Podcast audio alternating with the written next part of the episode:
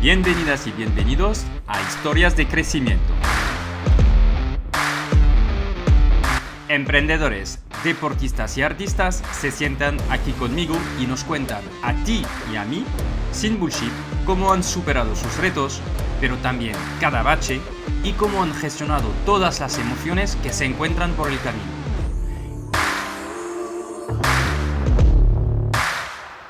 Este es un espacio en el que hablamos de desarrollo profesional, pero también de desarrollo personal, porque yo creo que una cosa no puede existir sin la otra, mon ami. Soy Jean-Noël Sonier, soy cofundador de growthhackingcourse.io, una escuela de growth que te enseña a acelerar tu marketing digital y tus ventas con los profesores de las empresas más top. Y cofundador de kimun.io, una agencia digital con un equipo de primer nivel que te acompaña en el crecimiento de tu negocio. Estoy aquí para preguntar cómo lo imposible algunos lo hacen posible y enseñarte la verdad que hay detrás de los negocios, sin trampas ni cartón. ¿Estás preparado? Arrancamos.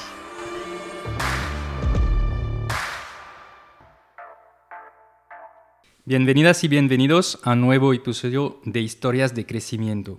Pues uh, hoy me siento muy afortunado de tener como invitado a René de Jong.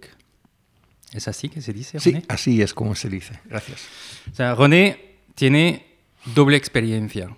Por eso me interesaba mucho de tenerlo en este, en este podcast. Por una parte, has sido un emprendedor de éxito. Has vendido dos empresas. Sí. Nos vas a contar. Y por otra parte, eres uno de los business angel más activo Luego definiremos lo que significa activo, pero te veo muchísimo en el ecosistema español. Sí, lo hago full time, digamos, y no hay mucha gente que es business angel full time. Lo normal es que lo hacen casi como un hobby o como una actividad eh, al lado de su trabajo. Vale. Mira, en, este podcast, uh, René, vamos a empezar con cinco preguntas donde respondemos muy rápidamente y luego entremos en, en materia, ¿te parece? Ok. ¿De dónde eres? De Países Bajos. ¿Dónde vives? Aquí en Madrid, en la Glorieta Rubén Darío. Muy bonita, por cierto. Sí. ¿Cuál es el riesgo más importante que has tomado en tu vida? Eh, decir que, que, no a firmar la venta de mi primera empresa eh, cuando ya estaba todo listo, pero había un, un error que se quería eh, corregir y ir a la impresora a volver a imprimir esta página. Yo salí a fumar cigarrillo y, y digo al, al, volver a todos los abogados ahí y los compradores, no vendo. ¿Y en, y en este momento, por qué has decidido no vender? Pues eh, el, el, comprador había... Mi primera empresa fueron las, a las academias de, de español para extranjeros. Tenía siete en España y, y otro en México, luego hablamos. Eh, y el comprador había dicho, oye, si los alquileres de los edificios eh, suban, yo quiero ver ajustado eh, eh las ganancias y entonces pagar menos por, por la compra de la empresa. Y de repente habíamos podido negociar que en Barcelona, donde teníamos 54 aulas y pagamos como, no sé, 100, 120 mil al mes solo para el edificio de las aulas, habíamos conseguido bajar el precio. Y entonces yo le había pedido, oye, ahora también tenemos que ajustar las ganancias por hacia arriba. Y no lo aceptó. Y si, si estás con un earnout, un earnout es que tú vendes tu empresa y tú dices, eso va a ser hasta mejor en el futuro de lo que ya es, y págame una parte de lo que va a ser resultados en el futuro. Eso se llama earnout. Entonces quieren que tú sigas trabajando y eh, que vas a materializar los resultados que habías anunciado. Uh -huh. Pero si, si un argumento solo le vale cuando está a su favor y no le vale cuando está en su contra, yo realmente quiero depender de esta persona para una parte importante del pago para mis 19 años de trabajo por lo que había construido, entonces decidí que no. Ya, o sea, ha sido el, el cigarrillo más caro o la mejor oportunidad, ¿no? No, o sea, ¿Has vendido más caro luego o no? Sí. Bueno, pues sí. entonces ha sido sí. un buen cigarrillo. Ya, eh, eh, eso no lo sabes en, en, el acto, ¿no? En el momento. Hmm. Eh, porque si no tienes una alternativa preparada, eh, es, es volver a, a, los inicios. Y además, eso fue un proceso que primero había eh, negociado con mi hermana seis meses para venderla mis acciones, porque yo ya quería salir de la empresa. Y luego no, no salió esta venta. Entonces ya fue la segunda eh, ronda, digamos, y en el último, último instante, y que ya con los contratos que son tochos eh, totales, decir que no, y ya veré mañana qué hago, que fue todo un momento así. Sí, es, es, es, interesante, pero ¿esto qué dice de ti? ¿Cómo lo analizas ahora? Que, creo que, mm, que por un lado uno puede pensar que, que puedes razonar mucho, y que, que eres en cierto grado eh, inteligente, pero hay mucho más que solo el cerebro y que la intuición creo que es muy importante. Y es como tú como ser humano, si, si tú vas y te alejas de quién eres, lo notas tú y eso te da una sensación de, de no, no estar a gusto que, que, estás haciendo cosas que no quieres o no debes o, o, que, o simplemente no van en línea con quién eres. Uh -huh. Interesante. ¿Hubo otras uh, veces que has sentido esto, pero no nos cuentas ahora simplemente sí o no y luego lo vemos? Sí. Sí, vale. Sí. Um, a ver, que, que, al final nos hemos ido más. Um, ¿Por qué has querido ser emprendedor? Cuando tenía 13 años ya tenía mi primera actividad económica. ¿A qué edad has dicho? 13. 13, vale. Sí. Oye, ya antes ya cogí empleos eh, de, de sabor en, en, el mercadillo para tener, eh, eh, para aumentar mi paga, vamos. por las 13 yo cogí revistas y luego las daban alquiler a, a otros estudiantes, a otros alumnos, y con el segundo, a partir del segundo ya ganaban dinero. Y luego también tenía un negocio de eh, ir con, eh, para traducirlo a España, ir con amigos reyes magos a la casa de gente con niños pequeños y entregarles los regalos. Y eso fue también cuando tenía que, 14, 15 años y la gente me pagaba 10 florines para 15 minutos y eh, la noche de, de Reyes eh, 12 y media. Eso, si lo traduces ahora, 50 años más tarde, más o menos, eh, sería como eh, 30 euros para, para, 10, para 15 minutos. Está muy bien. Y tenía un amigo mayor que tenía coche y que nos llevaba a, a los clientes. Yo siempre he querido eh, ser independiente, eh, que um, tengo resistencia hacia la autoridad -huh. y que prefiero pagar por mis errores más que por errores de otros. Y, y ser, ser emprendedor eh, para mí, o emprendedor, empresario, es que mmm, haces una apuesta por ti mismo, eh, por, por, por, tus capacidades de solucionar problemas, de, de, de usar oportunidades, de, de, levantarte de nuevo cuando algo no va bien uh -huh. y eh, um, de, poder buscarte la vida. Porque al final la vida es una aventura, ¿no? El, el, eh, el final ya es conocido y luego, y luego tú puedes elegir qué quieres hacer mientras tanto. El camino, ¿no? Sí. De cierta manera. Sí. Y, mm, oye, que una pregunta, tú cuando hablas con emprendedores, porque uh, hablas con muchos emprendedores, uh -huh. ¿les preguntas lo que hacían de joven? A ver si como tú se buscaban a, a veces, la vida. sí, a veces. ¿Crees um, que es un, un, criterio interesante? Porque pues escuchaba sí. otro business angel. Sí, Carlos Blanco siempre ah, lo es dice. esto, ¿no? Él sí. siempre dice Él que... siempre dice que un emprendedor nato, eh, eh, pregúntale, porque seguro que cuando era pequeño ya ha hecho pequeñas cosas. Yo también, cuando había feria en el pueblo, yo compraba los, los, dulces que solo se podían comprar durante la feria y luego los vendí por, con un margen a mis propios hermanos.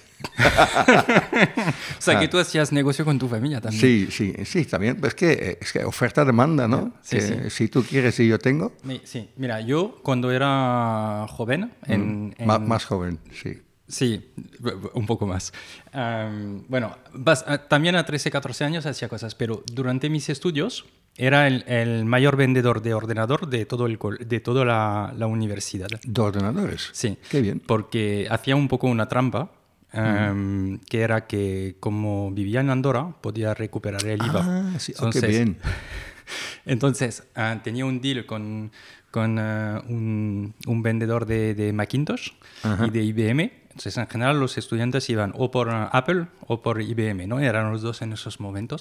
hacían, compraba y me daba un porcentaje y además recuperaba el IVA para, para, venderlos. Muy bien. Hasta que un día, eh, esto lo puedo contar porque ahí hay prescripción, ¿no? Pero que uno que me, me veía pasar en la aduana pidiendo, sellando para recuperar el IVA de los ordenadores, un día me mm. dijo, pero tú cuántos estás comprando?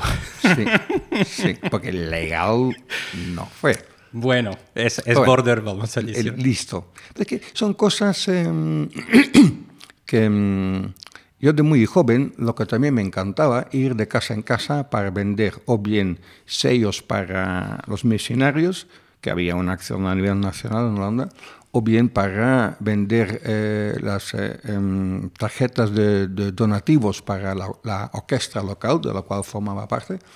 Y a mí me encantaba de, tocar el timbre de una puerta y veré quién abre y yo le voy a vender o los sellos o, las velas para los misionarios o, las tarjetas de donación de la orquesta. Era divertido el, el, el juego, digamos. Totalmente. De hecho, es algo que yo fomento bastante en casa con, con, mis hijos. Les digo, oye, ir a vender las cosas que estáis haciendo o cosas así, que tienen que estar guay, ¿no? Y, pero veo que hay padres que no les mola mucho. Entonces, a veces digo, bueno, hay que, hay que quizás limitar un poco estas... Ah, eh, estas acciones, ¿no? Pero a mí me, cuando les veo ir durante dos horas a pitar, ¿sabes? A pedir para vender algo o a decir, oye, te lo, te lo doy, me das lo que quieras, yo creo que es una forma ya de prepararles en la vida, ¿no? Sí, es lo típico de Estados Unidos de vender lemonade, ¿no? En la calle eh, por los jóvenes y, y primero tienes que tener un buen producto Segundo, tiene que haber tráfico. Y tercero, tienes que saber vender. ¿no? y, mi hijo, cuando estaba en, eh, en la Francia, eh, había, sabía organizar con unos amigos que mm, uno había escrito la historia, otro había dibujado viñetas y eh, mi hijo venía a mi oficina para hacer la repografía, a, a sacar copias. Lo estaban vendiendo a los demás alumnos y luego la dirección del cole lo ha prohibido porque no se puede vender nada a los demás alumnos. Y, uno pregunta, porque qué bonito la iniciativa, eh, la creatividad eh, y su, pequeña aventura y, se corta en las raíces. No, no, me parece bien. No me parece bien. Y, y eh, pues no, no es hoy el día, pero eso de lo que piensan los demás, si, si tienes que regirte por esto, mal malvas, ¿no? Porque, pero tú cuando, entonces, para entender, ¿eh? en el cole no querían que entonces se vendiera entre niños. Y entonces, ¿qué le dices a tu hijo? Lo que haces está bien y a mí me parece guay, pero no lo puedes hacer. Sí, mm. eso. Imagina que yo fuese cantante de ópera y que va mi hija cantando por la casa, ¿qué voy a, a pensar? ¡Oh, mire qué bien! Sí, sí, sí, no, totalmente. Bueno, muy bien. Veo que vamos a tener temas uh, interesantes. Como Business Angel, en tu segunda vida, vamos a dividir tu primera vida y tu segunda vida. ¿En cuántas empresas has invertido? Eh, en total en 50. 50, vale. Uh, pues te voy a pedir de presentarte, René, ahora. Ah, vale. Pues yo soy de los eh, Países Bajos. Uh, a los 18 años me he ido a, a viajar un año por el mundo solo eh, sin trabajar, porque ya había ahorrado dinero suficiente como para poder permitírmelo.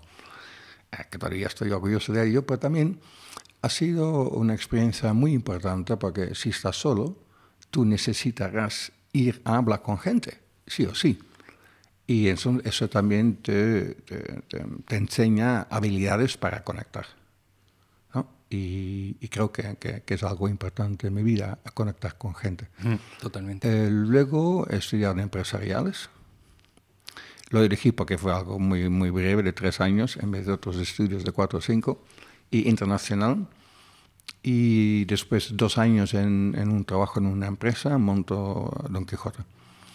Eh, yo había hecho un curso de español en, eh, en Salamanca, de cuatro horas al día durante un mes wow, es que si tienes que aprender un idioma y haces una hora a, la semana, en tu caso en, en, un cole, es que no avanzas, es que todo, todo, tan lento, ¿no? Y... Hay que ver el número de, de, ¿no? de jóvenes que salen de la universidad que han hecho inglés durante años y que no hablan inglés, ¿no? Sí, aquí todo el mundo estudia inglés y nadie lo habla. Eso es.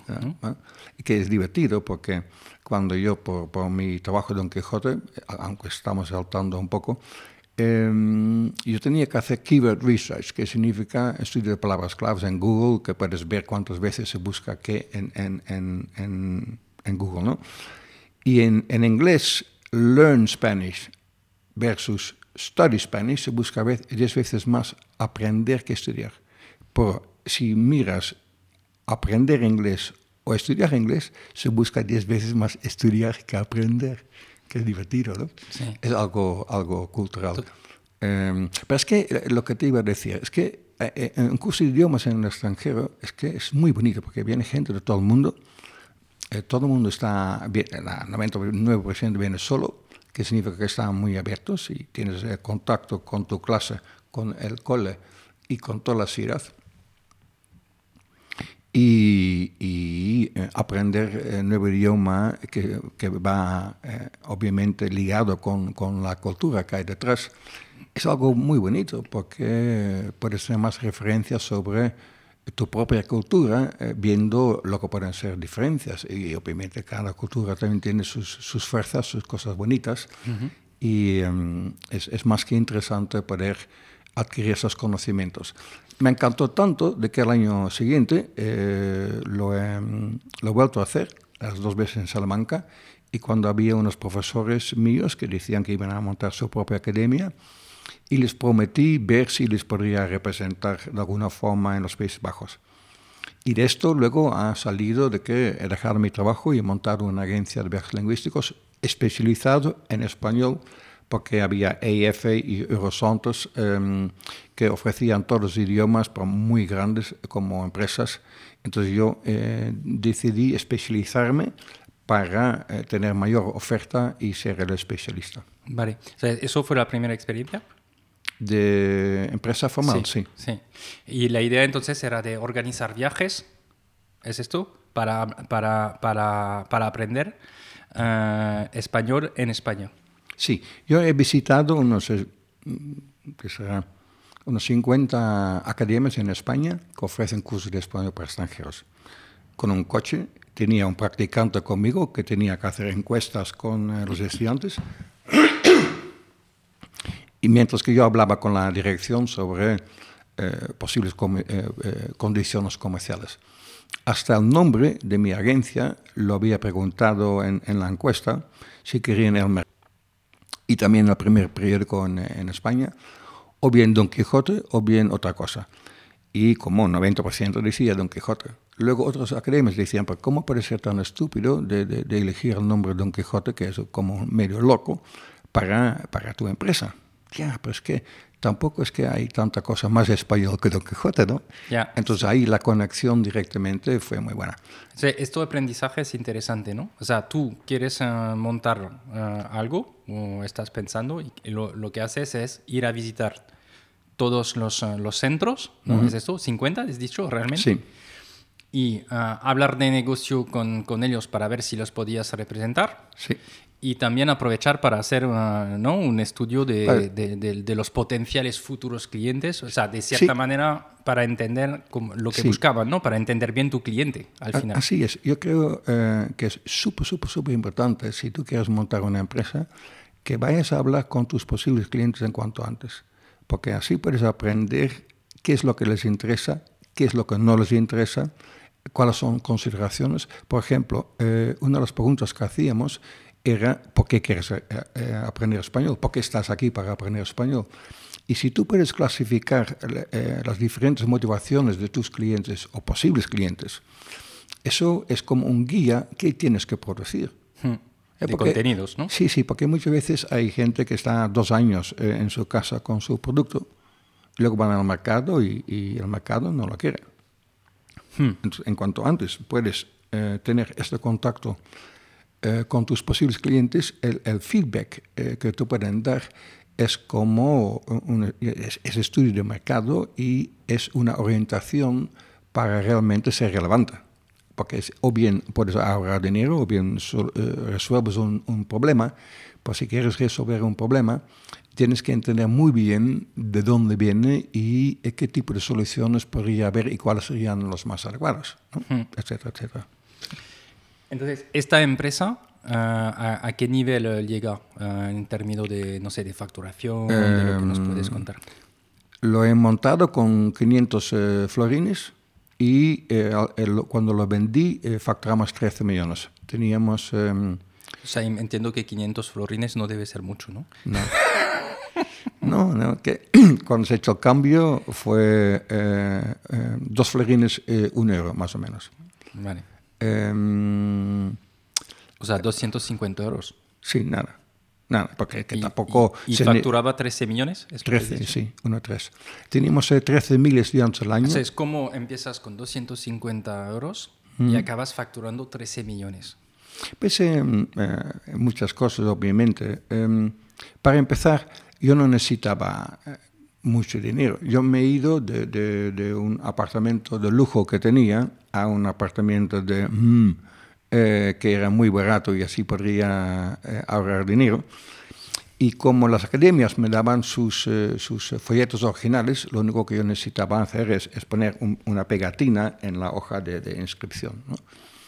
Eh, y luego necesitaba dinero para poner anuncios para sellos de, enviar folletos, ¿no? Para entender el modelo era tú revendías... Agencia de viajes, pues solo para eh, curso de español para extranjeros en España. Vale, tú captabas gente interesada sí. y lo, lo o sea, generabas leads para sí. esas uh, escuelas de formación, vamos a decir. Sí, así es. Pero si vamos a este año, que 86, que no había internet, ¿no? Eh, cuando a mí me, me, hacían preguntas de cosas que no estaban en el folleto o, y, o que yo no sabía, yo llamaba a la academia eh, a tarifa euro 70 el minuto sí. para eh, luego en 10 minutos llamar a este posible estudiante y decir, oye, he llamado con eh, la academia en España y esta es tu respuesta. Eh, yo pedí el mismo precio que, que, si lo hubiesen hecho el trabajo ellos mismos, de, de investigar en qué, a qué academia ir, y solo había un pequeño fee de administración. ¿no? Pero yo eh, pregunté, tenía un formulario, ¿qué quieres? ¿Una ciudad grande, pequeña, mar, eh, montaña? Para así eh, tener una orientación, qué es lo que buscaban, y luego de los 18 academias mandar dos o tres o cuatro eh, folletos. Okay. Um, ¿cuánto, ¿En cuánto tiempo has...? has um, 19 años. 20 años, vale, sí. o sea, 19. Okay. Sí. ¿Cuáles son los aprendizajes de esto? Pues um, para mí sí. Que pueden servir ahora a personas sí. o emprendedoras, emprendedores o gente que está pensando lanzar su negocio basado en tu experiencia. Eh, lo más importante para mí es invertir dinero en la satisfacción de tus clientes porque es mejor eh, gastar 500 euros en hacer a alguien eh, contento con lo que has ofrecido o resolver un problema que tú has originado y asumir la responsabilidad, más que poner un anuncio de, de 500 euros, porque eh, hay, hay, algo central en, los servicios que es eh, lo percibido menos lo esperado. Es un modelo de fin de 80, Lovelock, eh, y es cómo se mide la calidad en los servicios. Son, son 10 criterios y, eh, y 6 son, son non, non tangibles eh, que tampoco cuesta dinero. ¿Cuánto tardas en responder? Para empezar, la respuesta, tú, si tú tienes, eh, te viene una pregunta, tú puedes contestar inmediato o en tres días. Si lo haces en tres días, pierdes punto, puntos. Si lo haces en, en tres segundos, en tres minutos, ganas puntos. Sí. Es el mismo trabajo. Luego, la empatía eh, hasta qué punto te esfuerzas para entender lo que te están diciendo. Eh, pero también el diseño de, del material que, que, usas, etc. ¿no? Y luego eh, el percibir menos lo esperado significa de que si tú para vender estás sobreprometiendo, luego ya es muy difícil generar una experiencia eh, que será valorada. Hmm. Entonces el truco, el arte está en no generar demasiadas expectativas y luego superar. Y te doy un ejemplo. En nuestro folleto, cuando ya eh, luego teníamos en tercer año, teníamos un, un folleto propio. ¿Un qué, perdona? Un folleto, Ah, un como un, folleto, un catálogo, vale, un vale, folleto. sí. Eh, para los pisos estudiantes teníamos eh, una, una caja de cerveza con, con, eh, madera encima, como en la mesa. Pero luego, al llegar, eh, los pisos fueron bastante lujo eh, eh, en, cuanto a nivel estudiantil. Y entonces, si me han comprado con la foto de la caja como de cerveza como mesa, luego yo sé que voy a superar eh, su experiencia. Y ese es, eh, es, es bueno. Cuando teníamos eh, lo, que, lo que, si hablamos de aprendizajes, ¿no? Em, es muy difícil establecer una reputación y es muy fácil perder. Y en esta línea, eh, en, en los Países Bajos, lo que hacíamos es info days por todo el país. Y entonces teníamos unos eh, antiguos eh, estudiantes y luego venían eh, personas que querían ir a España para aprender español, a veces con sus padres. Y de, de tener esa cercanía, de que mm, mi padre siempre decía, eh, no hay nadie en el mundo que te está esperando. Entonces, si tú piensas que te quedas en tu casa y te puedes dar a conocer, no. Tú- si tú quieres darte a conocer, hay que salir Sí, a donde están eh, tus posibles clientes. totalmente. Em, ups, ese es mi hijo. ¿Qué? ¿Qué le digo? Nick, ik zit in een interview, ik bel je straks. Bueno, estará, ¿eh? sí. Dejamos. Sí, es- No pasa nada.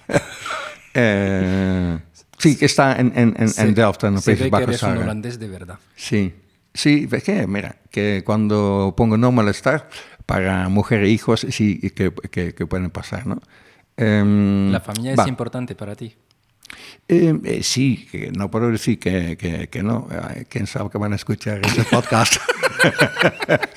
Pero eh, y- yo pienso de que si los padres viven para sus hijos y sus hijos viven para sus hijos, etcétera, etcétera, ¿quién vive su propia vida? Entonces, eh, eh, yo quiero a, mis hijos, los que les quiero ayudar en todo lo que puedo, si no lo pueden hacer ellos, porque si lo puedes hacer tú, yo no soy tu empleado, hazlo tú, ¿no? Pero para ayudar en, en- en todo lo que haga, lo que haga falta. Pero eh, también em, eh, estoy completamente decidido de, vivir mi vida, disfrutarlo y eh, eh, no siempre ponerme en un segundo plano a favor de mi familia. Cuando conocí a mi mujer, de hecho, yo decía, mira, en la primera plaza de mi vida está acogida, que es mi empresa, y la segunda plaza también está acogida, es mi empresa, pero todo lo demás está por coger. Oye, ha funcionado porque después ahora que nos conocemos ya 31 años. Sí. Em, Eso es de no generar demasiado expectativas, ¿no? sí, es lo sí, mismo, lo mismo. que contabas Sí. antes, ¿no? Sí, sí, es muy importante. Pero que luego seguramente dar mucho y entonces hace... puntos, que en cualquier relación tú necesitas puntos, que significa de que si solo hay, hay un tráfico en una, eh, una dirección, no funciona. Eh, ¿vale? Entonces también el respeto, etcétera. Pues es otra, otra discusión, ¿no? Si, si estamos con la confianza de que es muy eh, difícil ganar y, y fácil para, para Sí, de la perder. reputación de Sí, sí, cuando luego ya teníamos eh, una oficina central en Salamanca, las personas que estaban al teléfono para hacer la venta, les llamamos cost counselors, em, ellos tenían la autoridad de, en caso de, de quejas, devolver hasta 500 euros. Sin hablar conmigo, sin hablar con ningún superior, eh, la persona que vende también tiene eh, eh, la potestad para solucionar problemas. La única condición que había es que tenían que hablar con la academia en cuestión primero, porque a veces el estudiante venía con una historia que luego cuando hablas con la academia no resultaba ser de todo cierto. Vale. ¿eh? Porque quería... 500 sobre cu- cuánto para tener una idea del porcentaje Eh, de... Sí, eh, eh, promedio eh, los estudiantes eh, pagaban como mil, 1.500. Pues mira, cuando, cuando estábamos facturando 13 millones el último año, teníamos eh, 13.000 estudiantes, entonces 1.000, 1.000 promedio. Bien, o sea que la mitad se podía devolver. O sea, Sí. tú dejabas, eh, lo interesante aquí es, si quejas. tienes alguien para, para solucionar problemas, dale la, dale la oportunidad de poder gestionarlo él, eh, mismo directamente con la persona para ser más eficiente, ¿no? Porque si, ya vemos las cadenas en, en, empresas donde no, es que tengo que hablar con mi superior, a que no lo podemos hacer, no sé qué, que daña bastante la imagen. Muy importante, sí. O sea, tú, tú generas en realidad... vamos a decir, la autonomía dentro de tus equipos, la responsabilidad, sí, ¿no? pero también la credibilidad.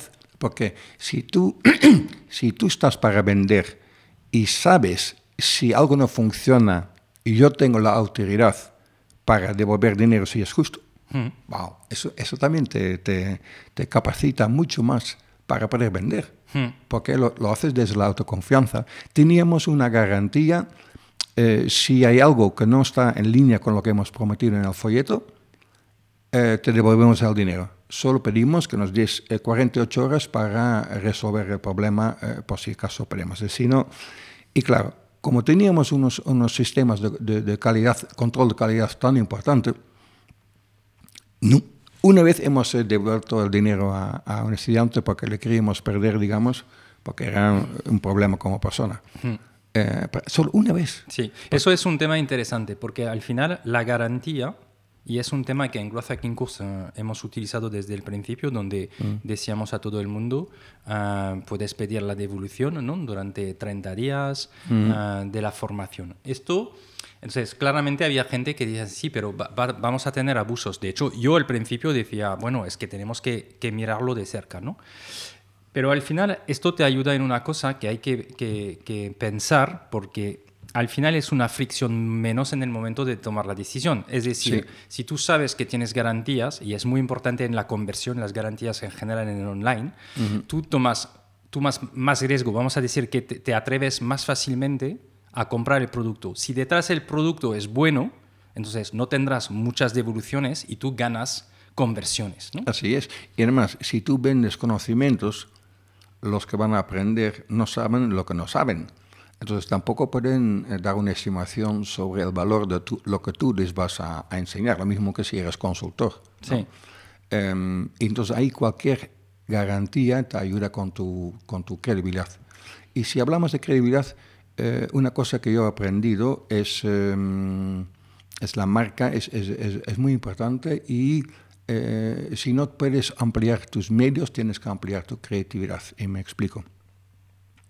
Si tú puedes distinguir tus grupos objetivos de comunicación, tú luego puedes pensar quién ya está comunicando con esos grupos y qué puedo hacer yo para hacer autostop con su comunicación para llegar a mi público activo. Y te doy, ejemplos.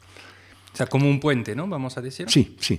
Es como eh, eh, la gente que, que, quería aprender español era o bien para tenerlo en su currículum o bien para un trabajo que podrían tener, o bien porque el yerno se ha casado con una española, o eh, simplemente como, como diversión, una forma de enriquecerse eh, eh, intelectualmente y, conocer gente. ¿vale? Y, y, entonces había, por ejemplo, una revista para chicas, mujeres de 18 y 25, viva en los Países Bajos. Y he traído profesores de español para dar clases de prueba solo para eh, los lectores eh, de, de, esta revista.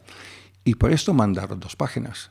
Wow, esas dos páginas, si tuviese que comprarlo, sería mucho más importante. Había un, un pasaporte cultural a nivel nacional. Entonces he hablado con ellos y he dicho todos los que tienen este pasaporte, les vamos a regalar un diccionario para eh, eh, si se inscriben este mes. Pero claro, para mí es, es como comprar eh, ventas a éxito. Wow, es genial. ¿no? Hmm. Em, tenía también un, un, joint promotion, una promoción conjunta con la cuenta de estudiantes de un banco nacional, con sindicatos. Y claro, con cada, cada vez que tú haces una, una, una promoción conjunta, es un sello desde el otro lado de que están aprobados. Porque, porque, nadie va a hacer algo junto con alguien que, que eh, no es de fiar. Totalmente. Entonces, si hay organizaciones a nivel nacional que, mm, que creen en, lo que tú ofreces para hacer algo de forma conjunta, eso aumenta tu, tu prestigio. Y en, eh, teníamos eh, muchos em, muchos estudiantes de 3, 6, 9 meses. Y los de 9 meses hacían la, la vuelta eh, típica, empezar en Salamanca, la ciudad de Salamanca por ser pequeña, de ahí ir a Granada para poder esquiar y luego a Barcelona para estar en la playa. Eh, y obviamente en, en, cuanto a facturación fue muy, muy importante.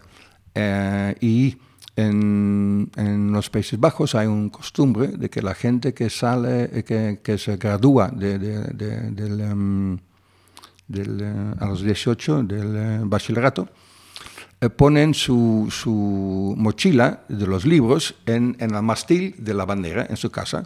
Nosotros hemos mirado en, en, en qué eh, pueblos hay eh, un mayor em, ingreso anual de los padres y en los pueblos donde más dinero se gana hemos ido en las fechas de celebraciones de, de, de graduar de bachillerato y en todas las eh, partes donde había eh, la mochila en el mastil hemos tocado el timbre para darles un, una flor y un mini folleto de nuestro. Es guay, pero también cuando estamos buscando management trainees y teníamos, eh, eh, la frase fue, ¿qué quieres ser, pichichi o espectador? Y teníamos como 800 reacciones. Y hemos hecho una preselección de 150. Para todos los demás hemos mandado una camiseta gratis, diciendo gracias por haber mostrado interés en trabajar con nosotros, no va a poder ser, pero te, te queremos dar las gracias. Eso no se espera nadie.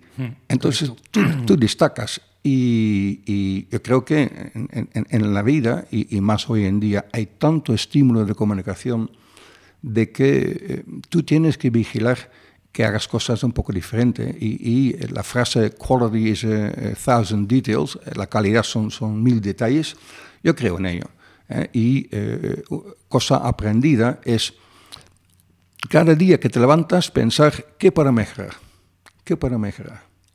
Y si eso lo haces todos los días, durante años, tarde o temprano vas a estar en el top 3, y quién sabe el mejor. ¿no? Hmm, hmm. Es, es, verdad, yo creo que lo que dices es, es eh, totalmente acertado, ¿no? que, que, hay que hacer cosas distintas. Es verdad, es verdad que actualmente, y ahora tenemos tanto input además, ¿no? que destacar no es fácil porque tienes un montón, pero que es súper importante de conseguirlo. ¿no? Es un tema de mindset, ¿no? que son ejemplos de cuando tenías la empresa. Quizás uh, luego podemos hablar de si has visto proyectos dentro de los cuales han hecho cosas también que dices, ostras, esto es, era súper interesante, quizás online, no sé, ¿eh? pero mm. puede ser interesante. Entonces, 13 millones y a un momento dado dices, voy a vender, ¿no? ¿O sí. qué pasa? Pues eh, eh, dentro de lo que fue... ¿Es la empresa donde dijiste no voy a vender en el momento que tenían que firmar por el cigarrillo? Sí. ¿Es sí, esta, no? Sí, sí, es esta. Entonces, ¿qué pasa al final? Sí, es esta. Sí, sí, te, te, te cuento. Pero primero, las motivaciones para vender. Eh, para, para, yo creo que para la gente que tiene empresa propia es como, como un hijo. Uh, y en este caso elijo en, en, la, vieja usanza de que si no hay comida, primero, eh, o poca, primero coma el hijo y luego ya los padres, ¿no? Eh, y dar de comer al hijo con pasión durante 19 años es, es, es un lujo. Eh, teníamos en nuestro folleto eh, la frase, eh, elige un puesto que te encanta y nunca tendrás que trabajar un día en tu vida, de, de, de Confucius. Hmm. Y, y, yo buscaba también gente eh, para trabajar conmigo que casi como, René, hazme el favor, dame ese trabajo porque eso es lo que quiero hacer en la vida. Uh, y esta, esta, esta, digamos, felicidad, ¿no? Eh, es, es, es buena energía, lo, lo llamo, eh, es, es, muy importante. Pero luego, si, si haces un folleto en ocho idiomas, y el folleto tiene, que vamos ni me acuerdo, pero vamos a decir 40 o 60 páginas, de hacer la revisión gramatical de todo esto y que en, en, cada lista de precios vienen las mismas cosas, la misma cosa incluida, que no hay errores, es un rollo total. Sí, pero es más eh, de llegar a una industrialización, ¿no? Es menos la parte creativa sí. y más la parte procesos. Sí, eso, eso influye. Um, y eh, entonces yo encantado cuando podía eh, permitirme desde el presupuesto de tener alguien para este trabajo, que sí. ya no tenía que hacerlo yo. Sí. ¿no? Lo, que, lo que sería la pregunta es cómo haces que esta persona sea tan feliz de tener este trabajo. Eh, Sí, ese es un reto para cualquier trabajo. ¿no? Eh, nosotros teníamos retiros con todo el equipo una vez al año y también llevamos a las limpiadoras para venir a la formación de orientación al cliente y, y todo lo demás, ¿no? Porque si la academia no está limpia, ya pierdes puntos. Eh, em, em. que yo pensaba haberlo puesto en eh, no molestar. Pon, ponlo así, estás ahora tranquilo. Sí, es que, sí. es, es interesante, la, ¿no? Decías, la, las personas sí. que limpiaban, ¿no? Sí, que, que, que, que, sí, vienen al retiro, a la formación, eh, eh, por ser parte del equipo no es que solo la gente que da las clases son importantes y los que limpian no son importantes, sí, son muy importantes. Pero íbamos en la línea del de, porqué de vender, ¿no? Y entonces, eh, eh, para mí, la aventura, eh, aparte de haber remontado la empresa, fue Internet. Que, antes de Internet yo tenía que, eh, yo, es decir, eh, el equipo, como empresa, teníamos que darnos a conocer en todo el mundo. Entonces tengas un millón o dos o tres de presupuesto siempre es poco. Y de repente había internet que la gente hace una búsqueda y si te buscan a ti, tú puedes poner tu anuncio. ¡Wow! Y si te buscan a ti, tú puedes hacer las cosas eh, que el buscador te reconoce como el resultado más relevante, eh, lo que se llama la optimización de buscadores, el SEO. Entonces yo tenía la primera web en 97. Tres años más tarde tenía 20 personas en nómina solo para online marketing. Y teníamos 30.000 visitantes únicos al día, que habíamos hecho un estudio de palabras claves y todo lo que, se, eh, que fuera relevante para lengua, cultura española, queríamos tener el contenido. Entonces la gente buscaba eh, eh, Spanish fiestas, ¿vale? vamos a tener Spanish fiestas, contenido. Eh, Spanish recipes, ¿vale? Ponemos recetas en nuestra web. Mm. Y, y, todo esto en diferentes idiomas, ¿no? O sea, tú has entendido el SEO desde el principio. Sí. Y te has posicionado. Sí, y que nosotros hemos, eh, eh, luego se ha inventado el término eh, marketing de contenidos. Eso sí. es lo que nosotros hemos hecho, buscar, mirar qué es lo que se busca y vamos a ofrecer este, este contenido. Pero era, era una aventura total. Hemos hecho aboutbarcelona.com, aboutmadrid.com, aboutvalencia.com. En cada ciudad donde teníamos un, una academia, hemos hecho un guía de la ciudad y se habla de bla, bla, bla, de todo bueno, lo que el se tema hace. de mindset. Es decir, tú, Sí. lo que tú habías tenido como mindset antes, te lo has llevado al mundo online y, Sí. y has... y- Oportunidades. oportunidades. reconocer oportunidades. Y fue, entonces, mi pasión ya estaba en Internet. Eso fue eh, un- un- una motivación muy importante. La segunda eh, era de que eh, en, en la industria de viajes lingüísticos teníamos la mitad venía por, por Internet y la mitad por agencias de viajes lingüísticos. Esas agencias, si en verano te mandan eh, mogollón de estudiantes y luego tardan un mes en pagar, o dos o tres, puede ser que tú de repente tengas un hueco de medio millón agujero, medio millón, un millón, y los bancos no te van a dar nada, nada en absoluto. Y entonces yo estaba, wow, mira, yo he conseguido que somos la empresa más importante eh, privada de enseñanza de español para extranjeros en el mundo, y mañana puedo estar en la calle. Hmm. Porque si no tengo dinero para... Nosotros eh, ya teníamos como un orden eh, en, casa, en caso de, de que faltara, faltaba dinero, quién cobra primero, quién segundo, quién tercero, y obviamente nosotros los, los últimos. Y eso da bastante estrés de, de, tan solo poder manejar la liquidez de una empresa. Por eso también es algo como Business Angel, luego vemos, pues que eh, lo doy mucha, mucha importancia. Y entonces, por un lado, mi, mi, mi pasión ya estaba con Internet. Dos, eh, eh, estaba arriesgando eh, poder ir a la quiebra. Y para mí el dinero es, es algo como un medio. ¿eh? Si, si, si, tú y yo vamos a salir esta noche eh, y vamos con 400 euros cada uno, pues podemos ir a cenar y tomar algo y nos sobra dinero. Pero si tú quieres eh, montar un negocio, 10.000 no es nada. Hmm. Y ahí está la diferencia. Yo tenía desde pequeño como eh, sueño de tener una independencia financiera. Es decir, que no tengo que trabajar para eso de mi vida, eh, eh, para poder comer sin tener prisas, pero sí como objetivo. Sí. Entonces, pero en los 19 años todavía no lo habías conseguido. Es decir, estando al mando de esta empresa que estaba en, creci en crecimiento, uh -huh. entiendo que no tenías tanta libertad financiera porque había riesgo, estabas No. creciendo. No, eh, eh, Eh, las- lo las digo porque hay la- mucha gente que piensa que porque tienes un negocio que funciona, Mm. te estás ganando mucho dinero, pero la- a menudo estás reinvirtiendo y en realidad tu activo es la empresa. Y hasta Sí. que no la vendas o que no haces este activo ¿no? líquido, Mm. Sí. pues tienes todo en tu empresa y, y tienes, ¿no? Es eso, porque eh, si tú vas a decir, eh, mm, yo voy a olvidarme de crecer la empresa, hacer crecer, tú, tú no tienes que invertir.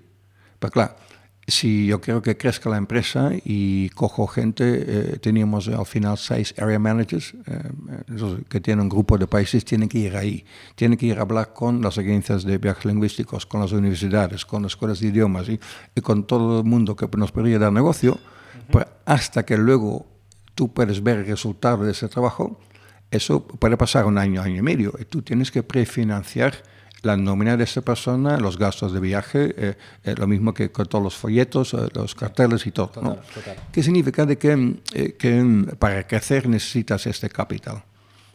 Y, y si las ganancias no son tales que tú lo puedes permitir y luego te sobra dinero, pues mira, también te lo estás jugando un poco, ¿no? Sí.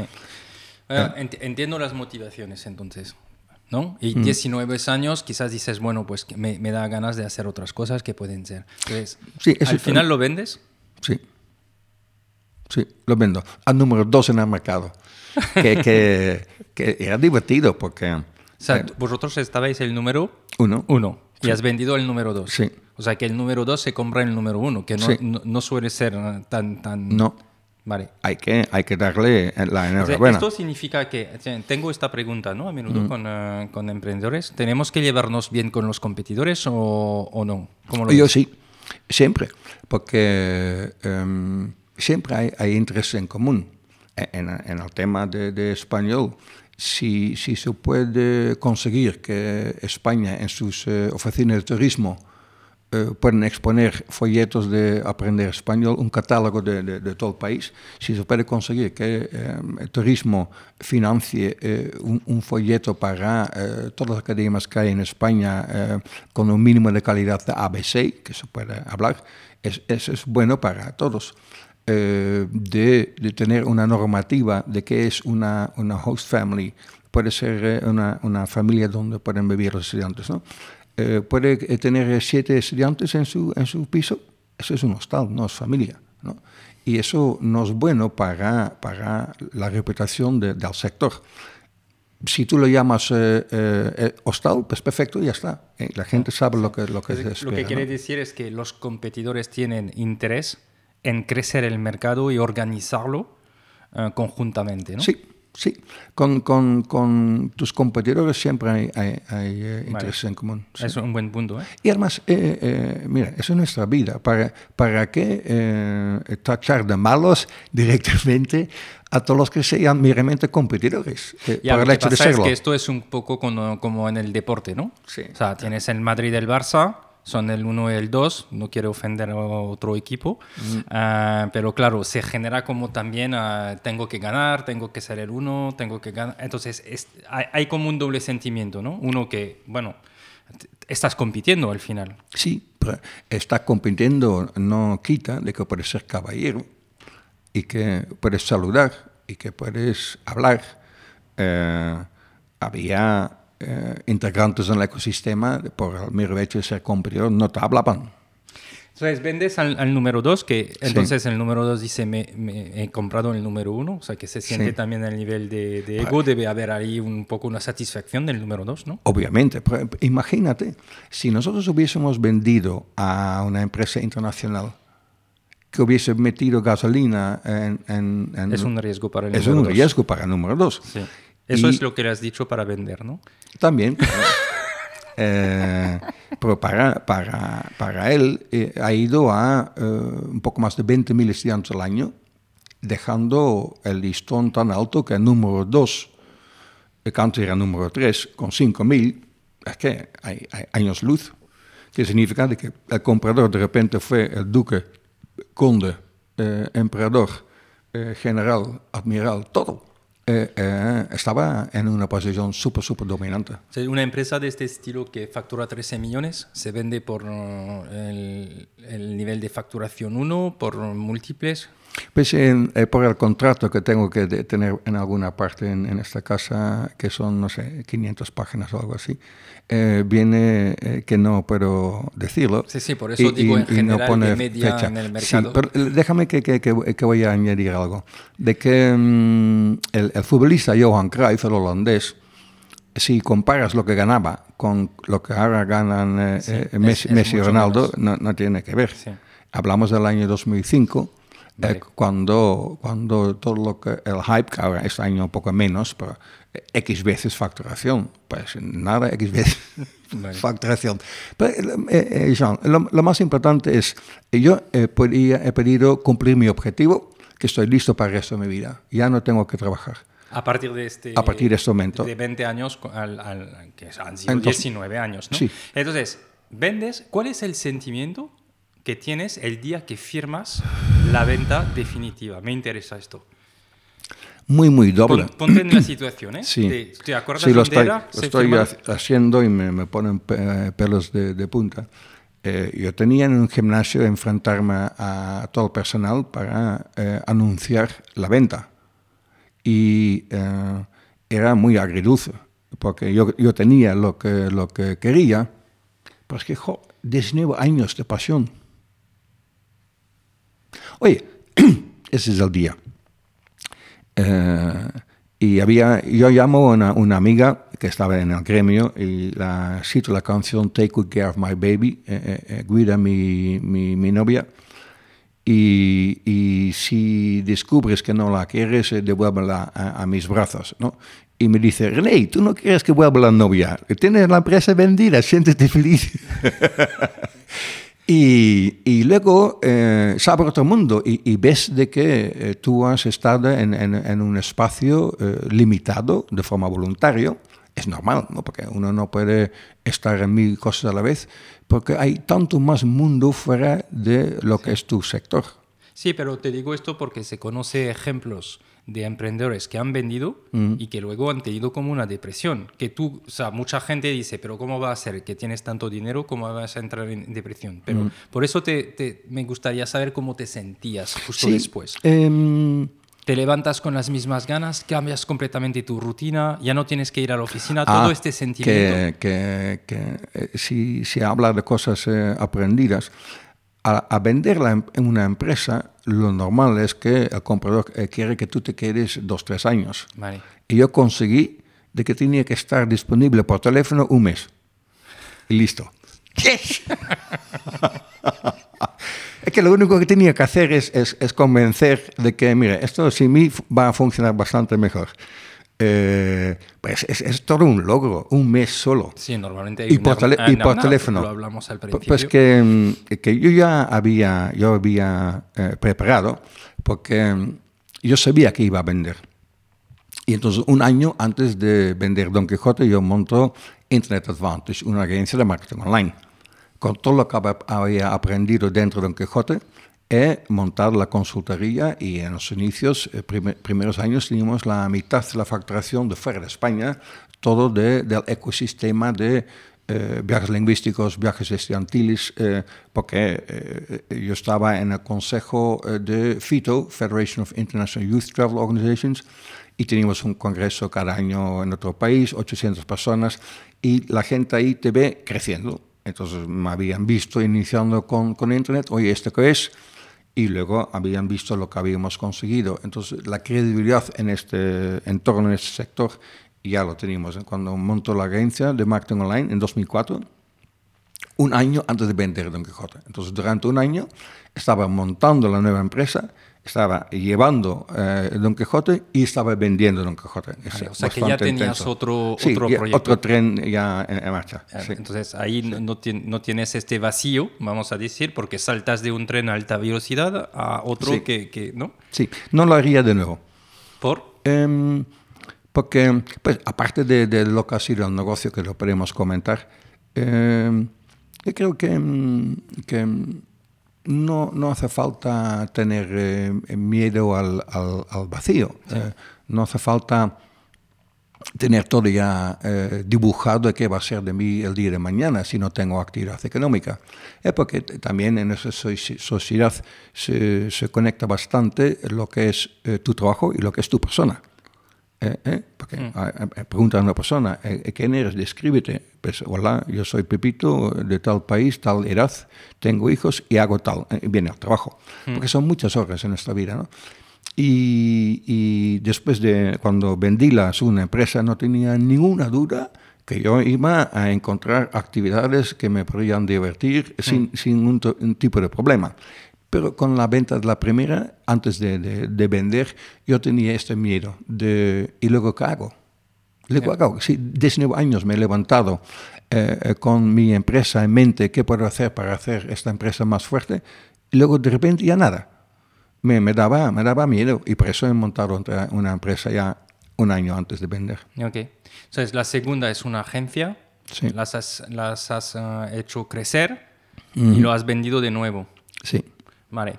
Um, es que me interesa también hablar de tu parte de Business Angel, ¿no? Entonces, um, o sea, ya eres un emprendedor de éxito, has vendido dos empresas. ¿Hay, hay, simplemente uh, aprendizaje de la segunda como emprendedor? O... Sí, unas tantas cuantas cosas. Uh, y de éxito, eh, en, en, sí, la palabra de éxito, uh, yo estoy conforme con lo que he conseguido. Obviamente hay, no sé cuánta gente que en, este mundo que han conseguido mucho más y, no les quiero coger de ejemplo. Eh, eh, porque que tengas 10 o 50 o 100 o 200, etcétera, ¿qué más da? ¿no? Sí.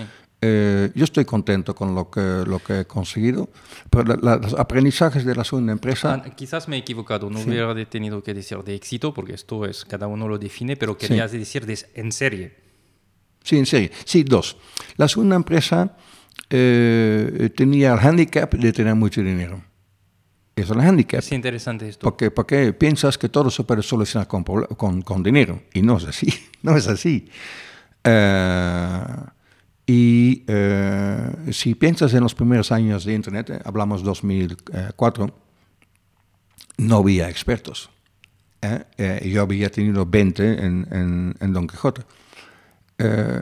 luego, las personas que vienen a trabajar contigo, tú tienes que formar íbamos a, a Estados Unidos a, a conferencias ahí, eh, también he bebido de que una persona le he pagado ir a una conferencia en Londres y la semana siguiente eh, se ha ido a trabajar a otra parte. Sí, pero eso es el problema de las agencias, ¿no? Es que tienes tendencia a formar gente joven sí, en, sí. en, expertise sí. y luego uh, los clientes o en el mercado se mueven rápidamente. Sí, porque eh, cuando, cuando se hace páginas web web y nadie sabe hacerlo, se paga una barbaridad para la, la, los tres que saben hacerlo. Sí. Ahora ya es una comunidad, ¿no? Pero Total. en sus inicios ganaban muchísimo. Pues eh, con online marketing, eh, las empresas grandes venían, oye, tú ya tienes algo de experiencia, te pago 10.000 más, te pago 20.000 más. Y yo no podía competir con esto. Y me sentí eh, como casi como rehén de mis propios empleados.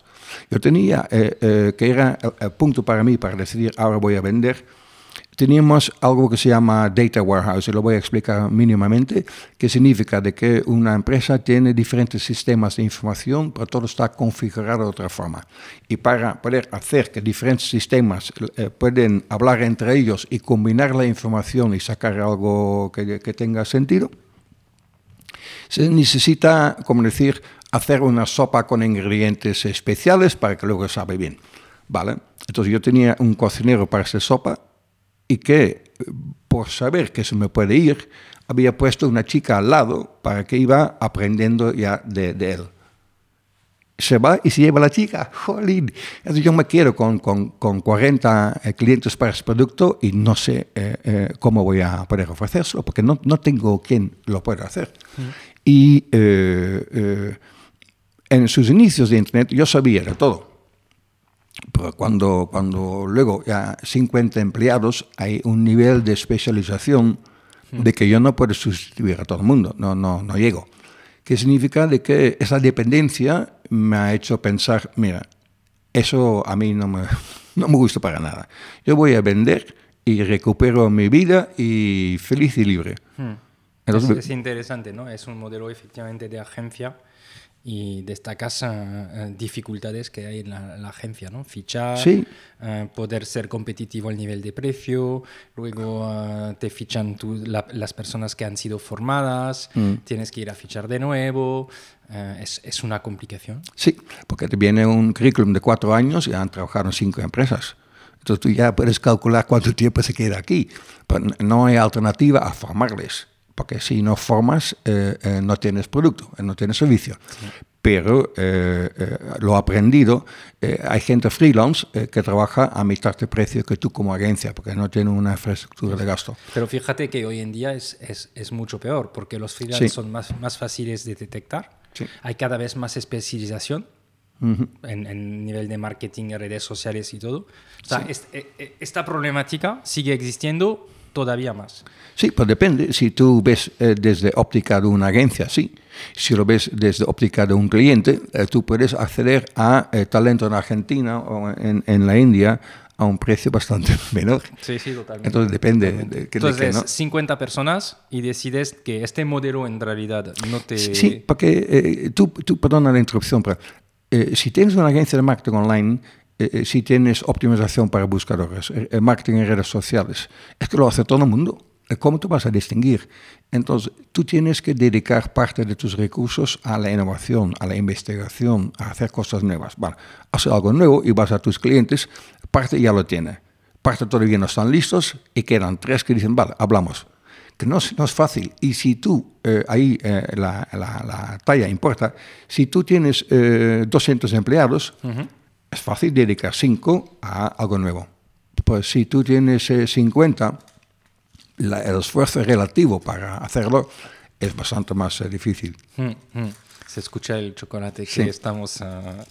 sí, muy es verdad, um, y sigue siendo, sigue siendo una, una, realidad. Y además, otro tema que, que, que veo por experiencia en, la, en, en las agencias, ¿no? es que tú tienes que dedicar tiempo a tu propia comunicación y en mm. general pasas los clientes delante. Es decir, los recursos están siempre disponibles para tus clientes, mm. pero tú necesitas también tener tus recursos para investigación, para hacer tu propia sí. comunicación. ¿no? Sí. Entonces ahí también hay un reto entre uh, el uso de los recursos para tu propia marca versus para los clientes que ellos pagan.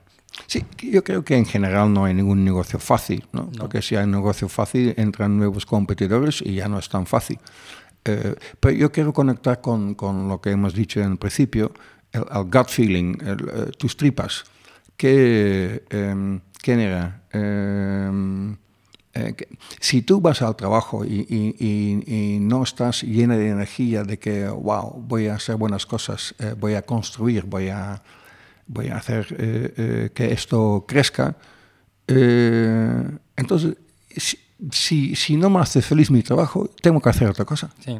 Pero hay, hay, hay personas que les gusta estar trabajando con clientes que hacen un súper trabajo y que ah, ayudan sí. a clientes a crecer. Sí, claro. O sea, también, también, o sea, yo lo estoy viendo con ejemplos en, en Kimun, en la agencia, y dices, ostras, es que este cliente en 3, 4 meses ha dado una vuelta increíble. Uh -huh. y, y las personas, también la ventaja de los equipos es que se forman muy rápidamente de ver varios tipos de, de clientes seguramente se necesita tipo de recursos que están muy buenos en agencias y hay agencias que tienen un impacto en clientes a cierto momento de, de la vida de un cliente. Obviamente. Pues, no estoy, no estoy, no estoy eh, argumentando en contra de las agencias, ni mucho menos. Solo que, mira, la diferencia, si, si la agencia hubiese sido mi, mi, mi primera empresa, yo creo que uh, eh, mi actitud también hubiese sido diferente eh, para fue mi, mi, segunda empresa, no ni, tenía necesidad es, de, de, ¿no? de, de, montar esta sí. empresa. Entonces ni, miras más el modelo de negocio, cómo tú te sientes, cuál es, sí, cuál, cómo disfrutas o no, porque sí. es verdad que es, una agencia es, es una gestión que no es fácil como ah. modelo. Ah. Entonces, ¿la vendes, entiendo? Sí. En dos partes. La parte tenía aquí en Salamanca, Madrid, y un, eh, otra oficina en Países Bajos. Y, y vendí las dos cosas por separado. Ok. ¿Y en este momento te acuerdas cuando la vendiste? Eh, sí. ¿Y qué sentiste por segunda vez? Feliz. Eh, eh, ¿Cómo se dice? Relax. Em, em, ¿Has relajado? ya, eh, eh, eh, libertad. Libertad. He, he recobrado mi libertad, soy libre. Sí. Interesante. ¿Y en este momento qué te planteas? Pues sí, yo he empezado en 2005 a invertir en eh, startups, En 2005. cuando vendí la primera empresa. Eh, pero era algo bastante residual, digamos. Um, es una reflexión que me interesa. ¿Cuál es la razón, la motivación para invertir en, en startup una vez que has vendido? El juego. El, el- el juego de cuál es tu objetivo y qué tienes que hacer para, para poder conseguirlo. Y yo siempre tenía en mente eh, Target Minimum Requirements. Eh, ¿Cuál es el objetivo? Y qué es lo mínimo que tengo que hacer para poder alcanzar este objetivo. El resto es maquillaje. Entonces, es, es el, proceso intelectual de, de- de planificar eh, cómo llegar de A a B donde tú quieres estar. Eso es es súper interesante. Eh, em, Pero tú como inversor dices, Sí, sí, porque como ya no te- quería montar otra empresa más, eh, si, si yo soy inversor, tengo el juego en, en- en su máxima esencia, eh, que no tengo que hacer el trabajo yo, solo tengo que eh, ver si puedo ayudar cómo ser más listos para llegar a los objetivos antes, con menos recursos. hmm, es una forma de tener menos que ejecutar, quizás, Sí, sí, sí. y de, y de ver cómo puedes aportar valor. El ¿no? diseño Que de, de- la estrategia. Eh, em, ¿Qué quieres conseguir y cómo llegar? Vale. Danos una idea de, de en cuántas empresas has invertido, en cuántos proyectos. Sí, desde 2005 en- es cuando he empezado eh, y es relevante decir, eh, cuando vendí la segunda empresa ya eh, full-time business angel y luego a partir de 2020 tengo coinversión con European Angel Fund, que significa, si yo invierto 100.000, eh, la European Angel Fund me devuelve 50.000, que, Vale. que Te también... devuelve significa que ah, tú puedes invertir más, ¿no? Entiendo. Porque sabes que hay una parte que está coinvertida. Sí, ¿Es esto? sí, yo puedo invertir eh, eh, más y además si hay pérdidas cada uno lo suyo y si hay ganancias me dan un porcentaje de sus ganancias porque yo he hecho todo el trabajo. Vale, entonces es una forma para, para este, como decimos, un network, ¿no? Es fondos europeos, ¿no? Sí. De eh, utilizar los business angel eh, para Creación de empleo. creación de empleo y apostar eh, basado en su experiencia, ¿no? O sea, al final lo que deben pensar ellos es, nosotros no somos especialistas, vamos a dejar los business angel que son los que conocen el mercado, coinvertimos con ellos eh, y así hay como skin in the game de cada parte, ¿no? Sí, así es. Eh, el proceso ha sido tres años de, de- de ser elegido. La primera vez me han rechazado porque no tenía exits, es decir, que, que has podido salir de una startup y, y- y- salir con, con tu inversión y ganancias. Luego he provocado dos salidas y entonces sí me han aceptado. Para, para ellos es, eh, si tienen que coger funcionarios para invertir en startups con el dinero de todo, ese es un peligro, o bien por torpeza o bien por, por eh, motivos personales de- de- del funcionario. Pero si hacen coinversión con business angels, que estamos jugando nuestro propio dinero, eso es otra cosa. Sí. ¿eh?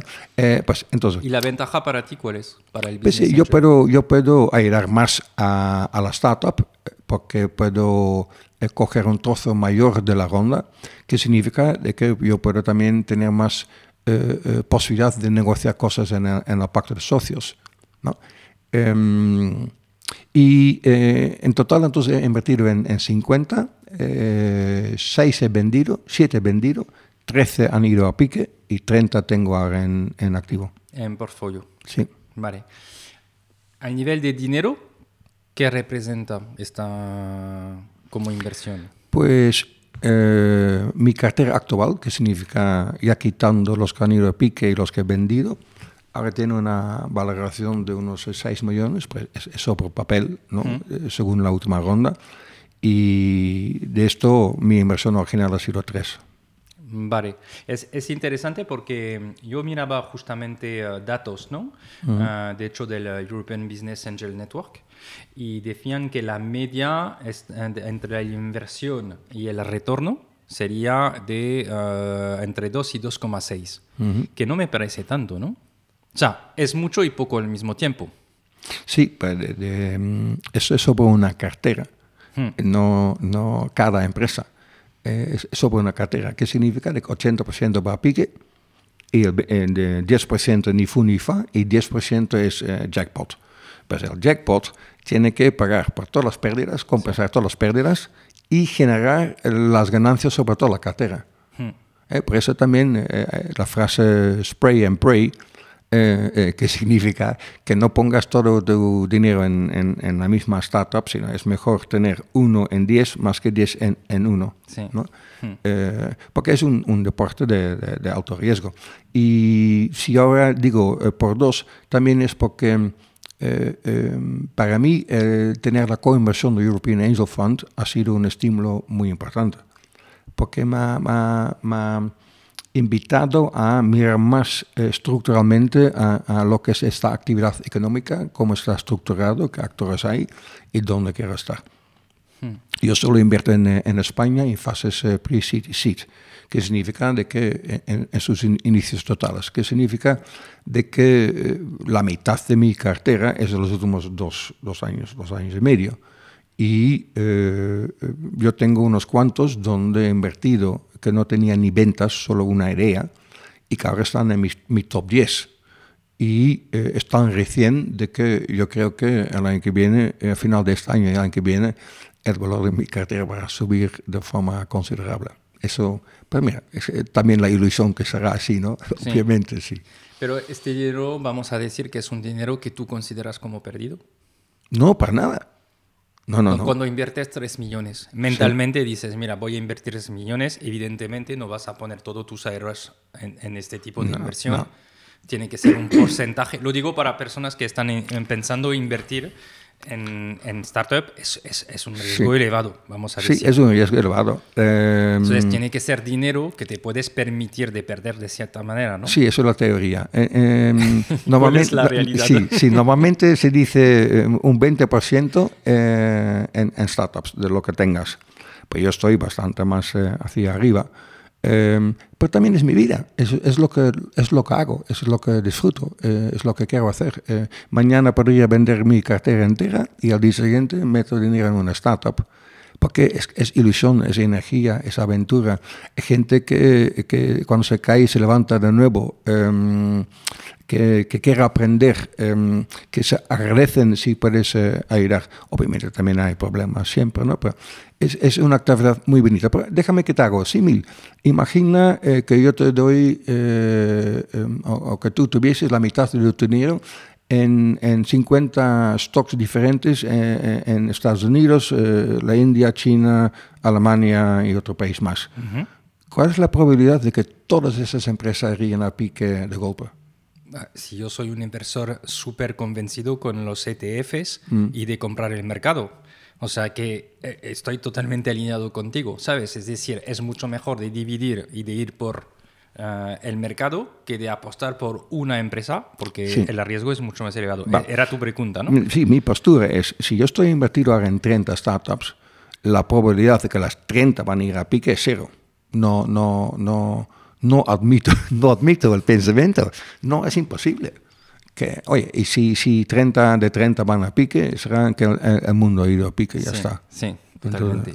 vale, entonces, vamos a ver dos partes, ¿no? Cómo tú como business angel consigues invertir y seguir también 30 empresas, porque entonces es un trabajo más de full time. Sí. y por otra parte, ¿Qué buscas en estas empresas? ¿Qué es lo que te ha, que te ha mm, convencido, enamorado de esos proyectos? ¿no? Eh, eh, me gustaría tener esas dos partes. No sé si te gustan las plantas. Eh, esta planta ahí es nueva y yo disfruto de ver nuevas hojas con su color verde tan, tan particular y luego como, como crece, si das agua y, abono, que, que, crezca. ¿no? aparte de esto, con los startups, es el, el, el, juego de, de, ir aprendiendo. Y en la comunicación con, con eh, los emprendedores, em, yo quiero saber dónde podemos tener un problema en seis meses o en un año. Porque eso me permite, me permite ver dónde puedo ir. Y yo eh, voy a, eventos, ¿qué? Tres, cuatro veces a la semana. Eh, tengo miles y miles de, contactos en LinkedIn. Em, yo disfruto de, conocer gente sin, sin tener eh, directamente necesariamente un, un, interés inmediato. Pero si yo sé de, de miles de personas que hacen que les interesa, luego hacer la combinación es muy fácil y con una introducción puedes ayudar a dos personas. Y eso es como un puzzle. Eh, y, yo disfruto de, ello y es un valor añadido. Entiendo. es un valor añadido porque tú haces muchísimo networking, estás mucho en, en muchos eventos. sí. Luego seguimos con el tema de Business Angel, pero como tú eres un, crack de, del networking, o sea, de, las personas que conozco, eh, hay Elena Torres en Barcelona, que le aprovecho para darle un abrazo, que es una máquina para, para conectar eh, en el mundo emprendedor y, con las mujeres en Barcelona. Y tú en Madrid, que estás súper conectado en muchos eventos, ¿no? Anoche teníamos Happy Hour. Sí, en, en EO, ¿no? Sí. Que, que has lanzado, de hecho, en EO esos happy hours y que están creciendo, creciendo, porque yo voy eh, de vez en cuando y lo máximo que puedo ir y, veo que se está generando, eh, eh, vamos a decir, mucha aceptación, ¿no? Que EO de esta forma se hace conocer cada vez más en el ecosistema. EO es Entrepreneur Organization, luego lo, lo podemos hablar. ¿Cómo mides el tiempo que hay que pasar en networking y, y, para ti cuáles son las claves para hacer un, para hacer un buen networking? Yo no mido el tiempo. Es como si a ti te gusta el baloncesto y tienes eh, una, una, cancha eh, pública al lado de tu casa, tú puedes ir ahí eh, cuando quieras para jugar, ¿no? y seguro que, que, que los grandes futbolistas de pequeño se, se tiraban todo el sábado, todo el domingo, eh, tirando la pelota contra una pared que había del garaje. ¿no? Eh, para mí el, networking es, es, vivir, es, es, conocer gente. Y eh, si hay un secreto, el secreto es relativamente simple. únete con gente, únete con gente que tiene buena energía, que tiene propósito en, en la vida, que, que, quiere compartir, que quiere aprender y que quiere divertirse. Eh, yo creo que divertirse es muy importante. Eh, es nuestra vida, mientras tanto. Y si, si tú eh, puedes elegir, eso no es de mí, sino de, de otra persona que lo ha dicho, si tú te unes con gente interesante, gente interesante siempre hará cosas interesantes. Da igual que sea un, un deportista de élite o el mejor jardinero que hay, da igual. ¿no? Gente que puede, puede eh, contribuir algo a, tu vida, intercambiar opiniones, eh, con quien puedes tener una conversación eh, directa y honesta y no vamos a pretender todos ser felices y, problemas los ponemos todos por debajo de la mesa porque nadie quiere ser visto con un problema. entonces, conocer gente, somos seres sociales. A mí, a mí me cuando estoy tres días sin, sin, salir, sin conocer gente, es como que me, me, me, es un edge. Eh, eh. Ya, tú lo llevas dentro, pero por ejemplo, los emprendedores, o sea, donde has invertido, tú prefieres que eh, el emprendedor tiene que hacer networking para ti. ¿Es importante dentro del papel de un fundador de una startup? Es buena ¿Cómo tiene que pasar tiempo entre los eventos, el networking y la empresa? Y los equipos y hacer crecer. ¿Qué dirías? Sí, pues en, en primer instante yo no voy a decir nada, porque no es mi papel. No, lo que piensas. Sí, lo sé, porque voy, voy, voy, voy, para allá, voy para allá. Em, depende de la empresa. Hay, hay, empresas, empresarios que están todo el día en, en, eventos y en redes sociales. Si las ventas acompañan, pues mira, bien, eh, eh, ha servido. Pero si tú no tienes ventas y estás todo el día en redes sociales, eh, a lo mejor tienes que eh, reajustar este balance. Pues que si tú no lo ves, eh, em, yo no puedo, así en general, yo no puedo sentarme en, la silla del conductor, porque no es mi empresa, yo soy un inversor, socio inversor. yo puedo hablar y decir, Mira, si vas a la izquierda, ten en cuenta ABC. Si vas a la derecha, ten en cuenta D, E, F por no tomar la decisión, porque al tomar la decisión sería también asumir la responsabilidad. Y no puedo, porque la empresa es de, de, de, de la persona que lo ha montado. ¿no?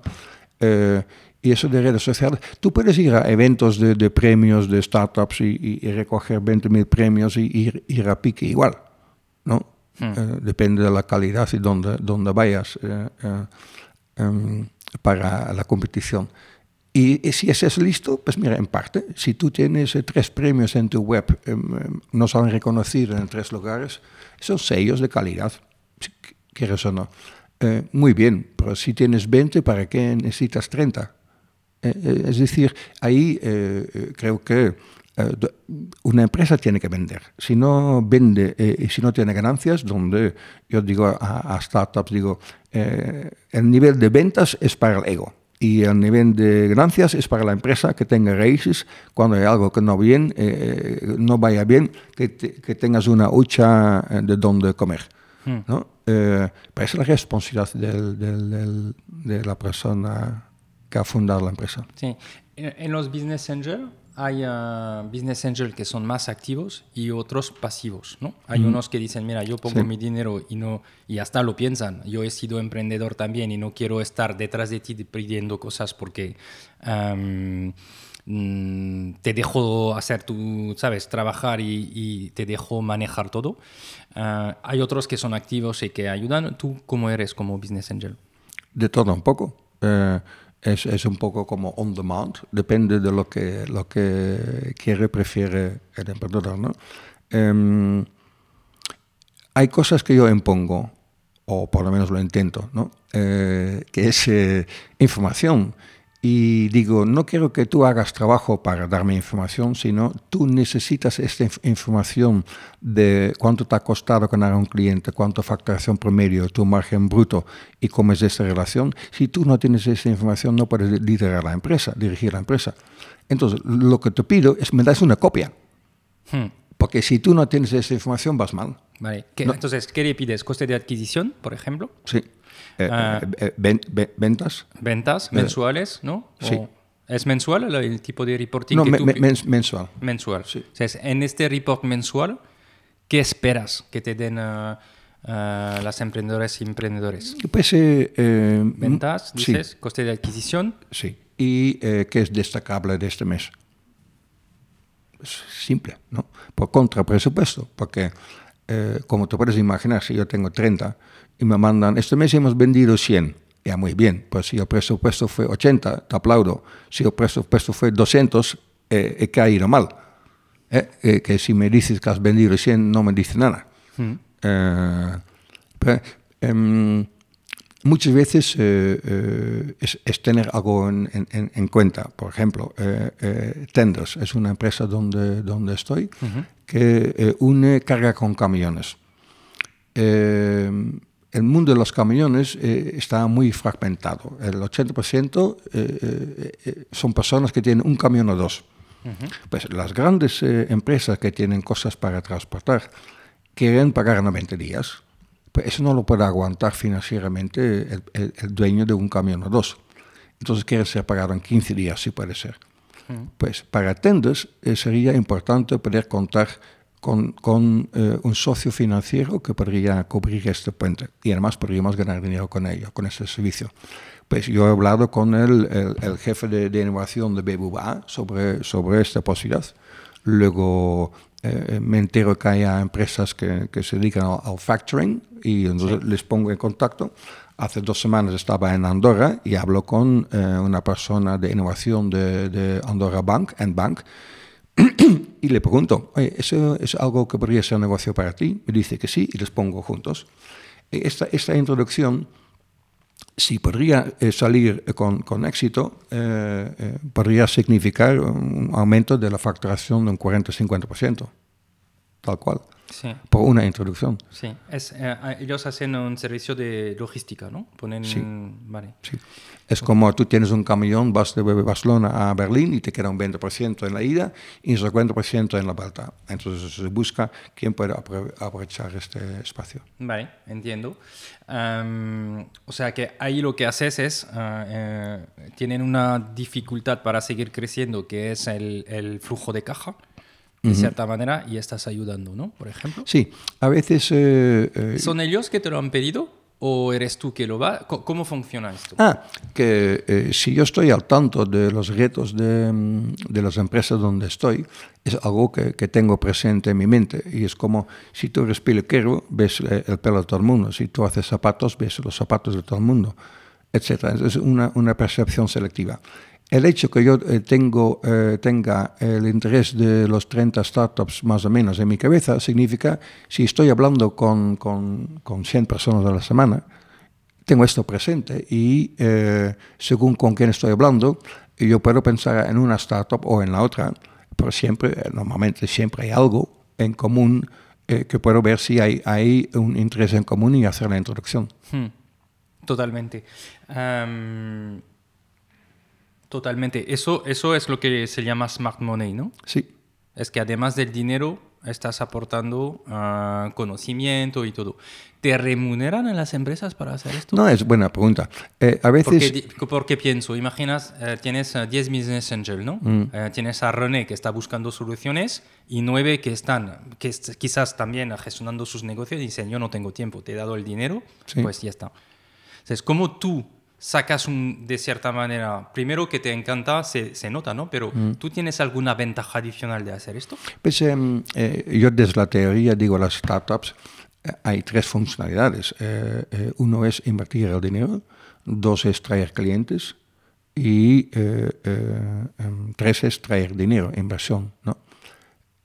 Si entra alguien por la puerta, alguien un desconocido, y te va a decir a ti, a la startup, yo voy a traerte clientes a éxito. No me pagues nada, solo si te traigo uh, facturación me pagas una comisión. ¿Te parece? Vale. ¿Qué porcentaje das? X. ¿Por qué no das ese mismo porcentaje a tus propios accionistas? Es, es, como injusto, ¿no? Que porque el hecho de que yo haya invertido no significa que mi tiempo tiene que ser gratis. Por eso te, te pregunto si hay una forma o has, has, encontrado una forma, de cierta manera, de, de, de materializar sí, esta parte. Te explico.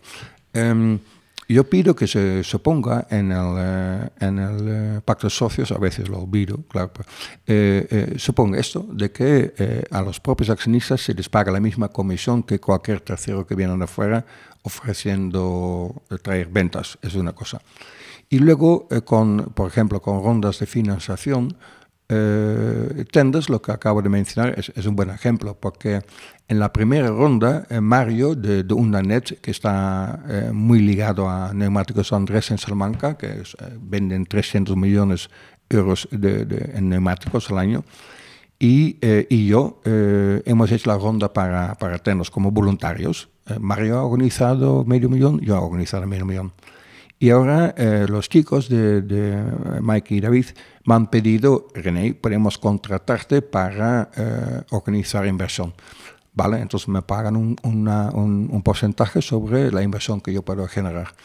Y ese es un rendimiento. Pero es el único rendimiento eh, que, que, yo saco hasta ahora, porque para mi tiempo o para las demás introducciones nunca he pedido nada, porque yo lo veo como, como parte. Yo tampoco voy a repro reaprovechar reprochar a otros inversores eh, que no pongan más de su tiempo, porque no, no, es un, no es un compromiso que hayan adquirido. Que yo lo quiero hacer, pues mira, yo, yo lo hago porque me, me, divierto y puedo ayudar y, y, y eh, mejoro la, la, relación con los emprendedores eh, y que, que, que, me quieren escuchar. Eh, porque tú como Business Angel no tienes ninguna posibilidad de imponer nada.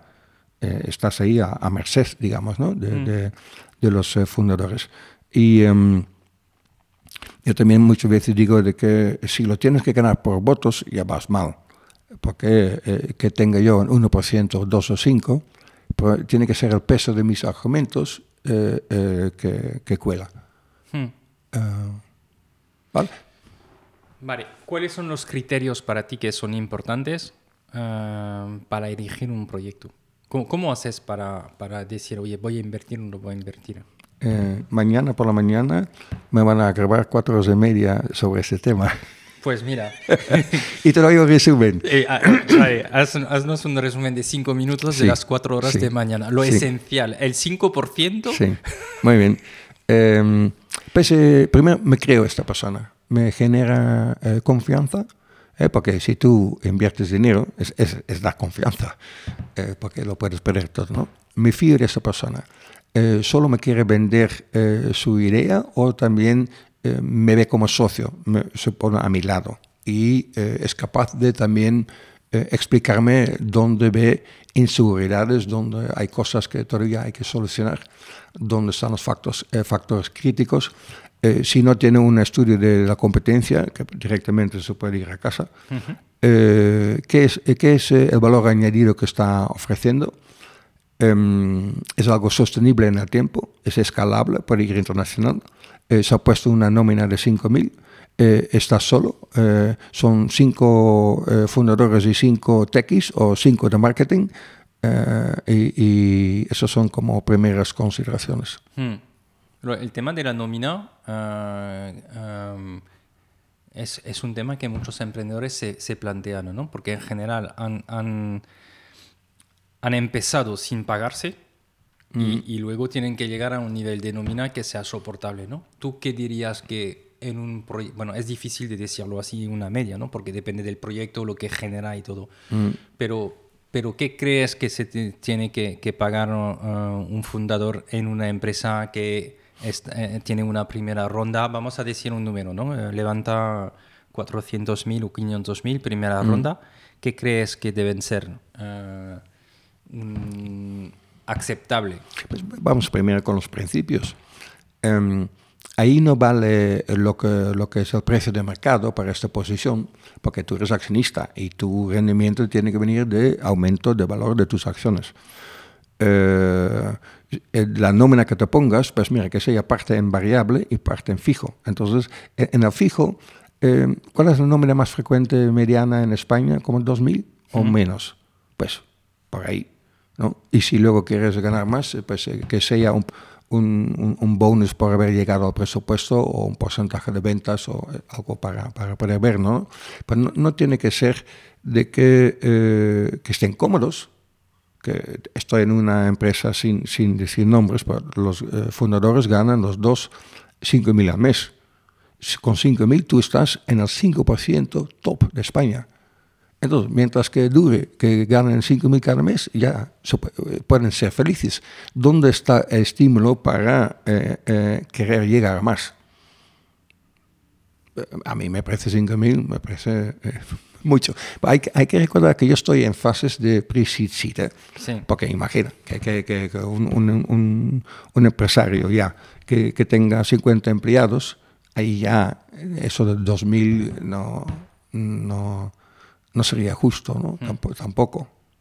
¿Qué, qué, ¿Qué dirías que es un buen proceso para acercarse a Business Angel y presentar tu proyecto? Buscar a alguien que tenga un interés natural por lo que tú ya estás haciendo. Es que ayer en el Happy Hour decía a una emprendedora que está buscando inversores, digo, mira, ver quién, quién en, en, tu sector ha vendido su empresa en los últimos dos años y luego pones su nombre en Google o otro buscador y, a, ver, a ver qué sale. ¿No? Y habrá, eh, una entrevista de tal año, tal mes, en tal periódico, y tú, si pones en tu título cuando contactes a esta persona eh, por, por, por, por, LinkedIn y dices, eh, tú en, la entrevista de tal mes, de tal, tal publicación me ha llamado la atención porque, bla, bla, bla, lo que te haya llamado la atención, pues estás aumentando la probabilidad de que te va a leer tu mensaje, mm. ¿no? Y, eh, uno tiene que ser ambicioso. Yo eh, eh, me gusta pensar en varita mágica. Imagina que tuvieses una... Eso viene de tu experiencia de mago de, de, mago de joven, ¿no? que, que, si ya tenía una caja de estas, es así. pues que no, no, te pongas limitaciones, porque una de las cosas que, que, me rige eh, a mí es el, el, el, minimax regret, eh, la, minimalización de la máxima pérdida. Y si no tienes nada que perder, lo puedes arriesgar todo. ¿Qué significa? Que si hablamos de que yo voy a contactar con Pepito Pérez en, Estados Unidos a ver si quiere invertir en mi empresa, el no ya lo tengo y eh, sí me pueden dar. Mi riesgo es cero, nada. Que, que, que y es como una vez he venido, vendido un, un, un, dominio por 100 mil eh, dólares. Toma. Uno que tenías tú. Sí, que, que yo he ido a, la... Sí, a, Explícanos cómo lo has hecho, venga. Pues yo he ido a, a- Nasdaq, ¿eh? de, la, de- Sí, de la bolsa, de la y bolsa ahí americana. tú puedes eh, hacer clic en quiénes son los principales eh, accionistas. Pues en una, yo quería vender eh, Don Quijote, pero eh, eh, estaba en un camino de eh, simular decir, oye, yo quiero vender un 25%, tú puedes interesar. Y si luego me dicen, oye, yo, yo quiero comprar todo, ah, vale, eso también se puede hablar. y entonces estaba en, en el top 10 de empresas que cotizaban de educación en el Nasdaq.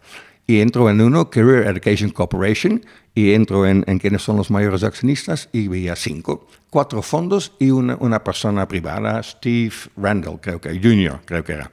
Hago clic y me viene su dirección eh, de las oficinas y un número de teléfono. Vale, yo cojo el teléfono, llamo y digo, eh, eh, hello eh, Steve, um, I have a, I have a business propo- proposal uh, to sell 25% of my education company. Ah, perdón, eso lo voy, voy a decir en Sí, español. en español. Eh, eh, Tengo una y propuesta. tengo una propuesta de negocio y te, te- eh, quiero vender 25% de mi, mi empresa. ¿Es algo que tú quieres tratar personalmente o prefieres hable con un- uno de tu equipo? Eso era todo el mensaje. Dice, sí, habla con Pepito Pérez. Yo hablo con Pepito Pérez, Pepito Pérez me manda a la directora de Business Development y he ido a verla en, en Chicago y 100 mil. Y, eh, Por el dominio, y, y yo tenía eh, ed- education, careereducation.com. ok, muy bien. Es que l- la moral es... Si tenéis no dominios tienes- interesantes, ya, eh, sí, tengo más, porque que ha sido de, de es otro tema. nuestros oyentes pueden hablar contigo a ver si les ayudas a vender. Es que el, el- el tema es que, mm, que si no tienes nada que perder, lo puedes arriesgar todo. Muchas veces la gente tiene miedo a lo desconocido, pero una vez que puedes eh, eh, hacer tangible la posible pérdida, lo haces eh, manejable, Sí. y entonces ya puedes perder el, el- el- miedo. Eh, que no arriesga, no gana. Totalmente, totalmente. Entonces, ¿qué te, qué te, mm, en, en la manera de, qué, qué te gusta? Cuéntanos ah, cómo eh, te gusta acercarte a las empresas, que les acer- las empresas Ah, se, no, acer- me- se acercan a ti. Sí, me vienen a mí. Me vienen eh, 700 planos al año. 700 deal. Sí, sí. Entonces, ¿cómo tratas, cómo lo, cómo lo tratas? que hago con un escaneo. eh, si, por ejemplo, en la página 5 todavía no sé de, de- de qué es lo que están haciendo, descalificado. Y hay muchos, ¿eh? Hay muchos que no saben explicar lo que hacen. Y si lo saben explicar, a lo mejor estaba en la página 79 y no he llegado. Entonces, ¿qué, qué recomiendas hacer? O sea, si tú tienes que presentar un deck, un Eh, one page Es buena, summary, buena pregunta. Pues eh, eh, eh, en cada ¿qué, comunicación, qué te gustaría recibir? Lo, lo mejor que puedes. eh, la información mínima que me puede eh, facilitar la decisión, ¿quieres saber más o no? No, no hace falta que me cuentes toda tu vida. Eh, No hace falta eh, que me ya das todos los datos. Solo me tienes que explicar qué es lo que haces, qué te hace especial eh, y dónde quieres ir. Y eso lo puedes hacer en una A4, porque eh, si, si a mí me mandan un, un- un- plan es, de ¿no? 80 páginas, es que, eh, perdona, Sí. ¿esto qué es? Sí. ¿No? O sea, en realidad te, te tiene que llamar la atención y darte ganas de saber más. Sí, ¿No? Sí. No te tienen que vender el, el No, proyecto no, no, completo. no sé. Eh, en inglés se dice only sell the next step. Eh, eh, solo vender el paso siguiente. Sí. Entonces, es como si tú ves a alguien y, y piensas, wow, me quiero casar con esta eh, mujer, no vas eh, eh, con extractos de tu banco y el niño ya en la, en la mano, sino eh, ves si podemos ir al cine o dar un paseo, a un concierto, lo que sea, ¿no? Mm. Y entonces lo mismo con, con los startups, lo que tú quieres conseguir que el, el inversor quiere saber más. Y eh, la frase eh, lo bueno cuando breve dos veces bueno, eh, eh, en alemán eh, in der Beschränkung zeigt sich der Meister, que significa que en, en- en el arte de síntesis se reconoce la mano de- del maestro. Ser breve, Y con un email conciso. quizás es suficiente, ¿no? sí, puede. ¿No? Sí, sí. Porque eso también hay, hay modas, ¿no? Eh, eh, ¿Cuál es la moda actual? ¿Qué, qué estás viendo? Eh, emprendimiento social, em- emprendimiento sostenible. Eh, eh, con eso di- directamente digo de que las modas no tienen que ser malos, tampoco tienen que ser pasajeros, ¿no? Eh, O sea, tú dices modas en el tipo de negocio, ¿no? sí, No en el approach de cómo seducir y empezar a hablar con Business Angel. Ah, no. Vale, no. En el tipo No. de negocio. Pero- o sea, estamos más en sostenibilidad, impacto, ¿no? Actualmente. Sí, y, oye, y es lo que toca, ¿no? Que si, si entre todos eh, mandamos eh, eh, la tierra a la... eh, luego, eh, ¿qué queda? Hay, hay que cuidar su, su entorno, ¿no? Y eh, yo estoy convencido... ¿Significa esto que si es un negocio rentable que puede crecer, no lo vas a mirar? O sea, porque he visto que hay, no, te lo digo en serio, he Ah. visto fondos que actualmente dices, solo invertimos en empresas de impacto. Punto.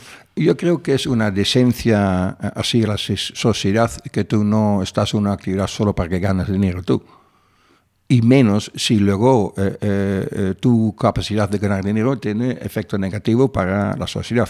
El ejemplo es, es como los de fast food, eh, que luego si ves eh, la cantidad de basura que tienen en, en el pasillo para tirar, y luego eso es para nosotros como sociedad saber dónde lo dejamos, ¿no? Entonces, quien ensucia tiene que pagar. Es, es- es un, un principio muy simple. Pues yo voy más allá. Eh, para mí, una empresa tiene que contribuir algo a la sociedad. Y no solo eh, satisfacer a sus accionistas y su personal y sus clientes, sino hacer algo bueno para el mundo, ¿no? Eh, Y esto significa, o sea, tú, tú además de invertir en startup, ¿tienes inversiones? ¿O otras inversiones en bolsa? Y sí, en, en bolsa y en inmobiliaria. Vale. Y en bolsa, entonces, eliges las empresas no solo en función de sus resultados y su impacto. Y ejemplo, o sea, No. basado en esto, yo no invertiría en Coca-Cola actualmente. Eh, no, no es un criterio que en bolsa eh, que, que sigo. ¿Que podría hacerlo? Sí, tienes razón. Eh, y en, en, en, eh, en inversiones en, startups, eh, si es, si es un- un- una empresa de emprendimiento social o de sostenibilidad, es para mí un plus. Pero, eh, si es invertir, tiene que ser rentable. Luego yo puedo hacer una donación a la Fundación ABC, eh, pero la empresa tiene que ser empresa. Una empresa sin ganancias no, no sobrevive. ¿eh? Porque eh, si hay una muy buena idea y no tiene un modelo de negocio, pues mira, hace una fundación y a ver quién financia eh, la actividad. Hmm, Vale, o sea, estábamos en el proceso, ¿no? Para entender cómo, cómo los, los, eh, los, eh, las emprendedoras y emprendedores tienen que acercarse a, a un business angel. Sí, pues eh, una de las cosas es, em, explica por qué quieres eh, este inversor como tu socio. Porque me gusta socio inversor como, como expresión, porque inversor es que, mira, eh, yo hago siempre la, la- el, el símil, si tú vas a una discoteca y, y te pones un cartel, yo quiero besar esta noche, me da igual con quién, a ver, que no, no, no creo que vas a traer mucha calidad. de- no. Total. Eh, em, y eh, eh, una inversión en una startup, lo más probable es que sea una relación de, de ¿qué? 3, 4, 5 o más años. Entonces vas a viajar juntos, compañeros de, de- de viaje, y tienes que elegir muy bien eh, eh, con quién quieres hacer este viaje. Y, y decir, mira, el primero que me dé dinero es, es ser vago. ¿eh? Ahí voy de nuevo con la varita mágica. Imagina quiénes serían los mejores business angels para hacer lo más fuerte posible tu empresa Eso y que te ayuden hacia la, la siguiente fase de la, la empresa, ¿no? por conocimientos y contactos. Em, esto es importante.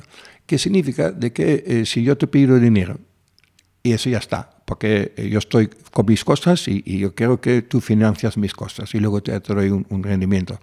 Pero yo te puedo decir, ya, mira, yo quiero a ti como socio porque de las 10 cosas que, que voy a tener que manejar, a esos dos donde no me siento tan fuerte, pero sé que tú tienes ahí tus aptitudes y tu red de contactos y por eso yo quiero eh, a, a ti en, en el barco. ¡Wow! Es que es una propuesta mucho más atractiva, pero también eh, eh, tiene mucho más sentido para ambos. Hmm, Correcto, pero eso significa que tienes, es interesante porque el emprendedor o la emprendedora tiene que ser capaces de explicar dónde necesita ayuda y esto ya es una es, es, es ser capaces de transmitir una cierta vulner- vulnerabilidad, ¿no? Sí, sí. Pues, eh, al principio... ¿Cómo lo haces de manera atractiva esto? Porque puede ser, ostras, nos falta esto en el proyecto ahora mismo, ¿no? Sí, pues si dices eh, cómo lo haces de forma atractiva, yo creo que la sinceridad, la honestidad, porque si yo voy a ser tu socio, yo creo que seas eh, honesto conmigo y, que, vengas con un realismo en vez de venderme la moto. Eh, y eso se ve, se ve si la otra persona está con su, su rollo de venta eh, o si realmente hay, hay, contacto persona a persona y, estamos eh, hablando con un realismo. Hmm. Em, a ver, algunos proyectos eh, que yo no he entrevistado, o sea, que porque ya, por ejemplo, me pusiste en contacto con Emilio. Con, eso es.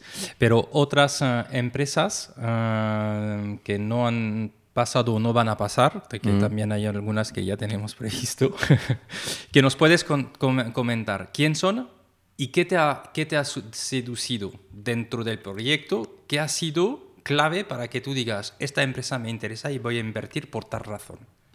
Ok, pues, em, para, ver la aplicación de lo te, que Te doy unos cuantos eh, ejemplos. Uno es eh, eh, Dental Residency, que lo que hacemos es hacer un acuerdo con grupos de residencias ancianos eh, para que nos den acceso a sus residencias. Luego ofrecemos una revisión bucal de forma gratuita y toca ABC. Eh, los que aceptan el presupuesto vamos ahí con una unidad móvil, que significa es muy bueno para, para las personas con una movilidad reducida. Y, les ayudamos a, poder comer y sonreír de nuevo con toda gloria me parece súper bonito, eso para, para empezar. Por dos, obviamente el mercado va a ser cada vez más grande porque todo el mundo tiene más, eh, eh, una vida más larga eh, en, cuanto a esperanza. Y luego desde el punto de vista de negocio, si lo haces con bucal, luego puedes hacer ojos y oído y, y, otras cosas más. ¿no? Y además no hay competidores directos y puede ir internacional. De hecho, ya hemos ido a, Italia, ahora está en ronda con, con um, Capital Cell. Eh, y luego eh, vamos a ir a, Alemania e Inglaterra. Y, el, el, fundador, el, el, empuje, el drive que tiene me, me, me impresiona. y también su forma de, de escuchar. ¿eh? Eh, los estándares nuevos tenemos dos orejas y una boca y, entonces lo bueno es eh, escuchar lo doble de lo, de lo que hables y todo lo que yo puedo decir ya, ya lo más probable es que ya lo he oído alguna vez. ¿No? Entonces, a veces también me puedo aburrir a mí, mismo escuchándome hablar. Pero las personas que están abiertas a escuchar, eso lo doy mucho valor porque es, como se aprende. ¿no? Luego, otro ejemplo que te doy es, es Alex de... Solo para resumir, es un negocio que Ah, tiene un impacto, ayuda a personas ah, en residencia, tiene un valor porque en realidad ah, pues, pues vas a conseguir aportar un servicio que hasta ahora había que desplazarse, ¿no? Sí. ventaja competitiva de ¿Cuál que es la ventaja es, competitiva? Es, innovador. Pues, eh, eh, eh, porque mañana puedes montar un segundo, ¿no? No, no es así, porque la comunicación, tanto con hay quien toma la decisión, quien paga y quien disfruta lo mismo que con los viajes lingüísticos, ¿no? Eh, que es un, matiz muy importante, que está el anciano, serán sus hijos eh, que van a pagar. Hmm. Eh, y luego está la residencia de ancianos en, cuanto a coordinación. Entonces, hay tanta comunicación en un proceso así que a lo mejor solo es 120 euros para, para lo que sea que toca hacer. Si tú no puedes automatizar estos procesos de comunicación y nosotros hacemos todo por WhatsApp, eh, lo tienes difícil porque no te va a salir rentable. ¿eh? Entonces ahí también hay como una economía de escala. ¿Cómo captas ahí clientes? ¿Cómo se capta? ¿Cuál es la forma? Pues eh, hablar con las cadenas de residencias ancianos y una vez que, que, tengan 100 o 200, una vez que con ellos tenemos un, un, un, acuerdo, ya podemos entrar en sus 100 residencias. Vale, ¿y ahí cómo generas la necesidad? Pues no, no es generar necesidad, es constatar la necesidad, porque ofrecemos la, la, revisión bucal de forma gratuita. Eso es, ¿no? Y luego toca, de, toca eh, de, falta un diente o tiene un agujerito o, tiene, necesita pues lo que sea. Vale. Y entonces luego ofrecemos un, un, presupuesto y se acepta un X por ciento y luego los que lo aceptan vamos y hacemos el trabajo y luego pagamos una comisión a, a la a, la, a, los dueños de las residencias, que, que constituye una barrera de entrada para competidores, porque si nosotros hacemos un buen trabajo, no subimos el precio 20% y pagamos la comisión a, a los dueños de las residencias, eh, eh, muy difícil que pueda entrar otra persona, o, otra empresa. Hmm. Eh, Pagando más, pero bueno. Sí, pero tendría que ser ya bastante más. Yeah. vale. Entendido. Vale. entonces vamos con Alex. Alex es una bomba de, de, de energía. Es, es, como, a veces hay que, hay que frenarle, pero es que eh, tiene tal nivel de, de, espíritu eh, empresarial, de energía, de querer ir a por todos, y eh, ha resultado buena apuesta porque ha ido, eh, lo que hacemos es eh, gafas modulares y tú puedes con un clic-clac, porque hay imanes, mm. puedes cambiar la frente y también las patitas. Entonces, según lo que llevas, puedes cambiar tus gafas. ¿Y eso se llama el proyecto? Flipo. Flipo. Flipo Eyewear.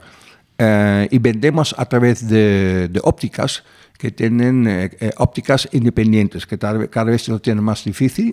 Entonces nosotros hacemos eh, la promoción, mandamos a los que tienen interés a la óptica más cercana, donde ya está nuestro producto, que, que no hace falta que la óptica nos lo pague hasta que, lo, esté vendida, ¿no? Y, o sea, ese es el pitch uh, fantástico. ¿eh? Sí, ¿eh? Eres el vendedor de los proyectos. ¿eh? Sí, sí, pues eso sí. ¿eh? Eso sí. Yo, yo, yo soy parte del equipo. Eso yo, es, lo veo. Soy o sea, estás, te sí. pido lo que te ha gustado en este proyecto y sí. tú me haces el pitch, ¿sabes? Sí, sí, me sale. Me sale. Pues, pues Alex ha ido de, y su equipo ha ido de 0 a 200 mil euros de facturación al mes en un año. Ostras. Wow, ¿eh? 2,4 millones al año. Sí. Sí, yo le, y le aplaudo. Eh, pues que eh, a veces eh, con algunos también tengo que decir, oye, pregúntame mañana, que, ¿no? Porque, ¿cómo, decir? ¿Cómo lo has conocido este proyecto, por ejemplo? ¿Cómo te vino? Jo, ahí me preguntas. Ah, me venía él porque dos accionistas que ya tenía, Kino de, de Attico Web, que es una aceleradora, y luego de, de online eh, eh, marketing, eh, el que yo he ofrecido un trabajo y que me decía, no puedo ser, ser, vendedor porque no sé mentir, de, de, de jo, que, no me, no me viene el nombre. Pero, vale, también accionista. Eh, si escuchas, me vas a perdonar, por favor. eh, y me viene, ellos, ellos habían recomendado a Alex hablar conmigo. Ok. Sí. Y, um, ¿Y, qué, ¿Y, qué, te ha llamado la atención? Porque factura ahora de 200.000, pero cuando tú entraste, ¿cuánto estaba facturando Nada. al mes? Nada. Nada. ¿Y por qué pensaste que esto iba a ser...? A... Pues eh, me, me, me, gusta cómo ha creado con su modelo win-win, eh, que, que, todos los participantes en el proceso eh, ganan por, su, por la parte innovador, eh, porque me ha contado eh, también eh, que, que, estaba ya pensando para hacer nuevas gafas, eh, que dentro de la patilla habrá como un chip que permite hablar por teléfono y que te entra en, tu, en tu, directamente en tu skull, en tu... que se escucha directamente, ¿no? Sí, Con este... y, y, también puedes hablar por teléfono y eh, escucharlo de esta forma, que significa que, que puedes eh, mantener eh, la capacidad de escuchar otros, otros sonidos, ruidos, pero todo va directamente. y entonces ya no, ya no necesitas los... sí, los, los auriculares. Sí, eso. Eh, entonces me gustó de que aparte de tener un buen modelo, un producto interesante, de, de eh, innovador, de, uh -huh. ¿no? que, que, puedes cambiar las cosas, ya estaba pensando en el siguiente paso. Ya. Eso está súper bien. innovación. Sí. Danos un ejemplo de un otro tercero que sea una mujer. ¿Dónde has invertido? Yo he metido en, en, en Tarin Anderson, eh, que tiene Impulse for Women. Y eh, es una plataforma que une mujeres emprendedoras con eh, eh, fondos de inversión, con inversores, capital riesgo.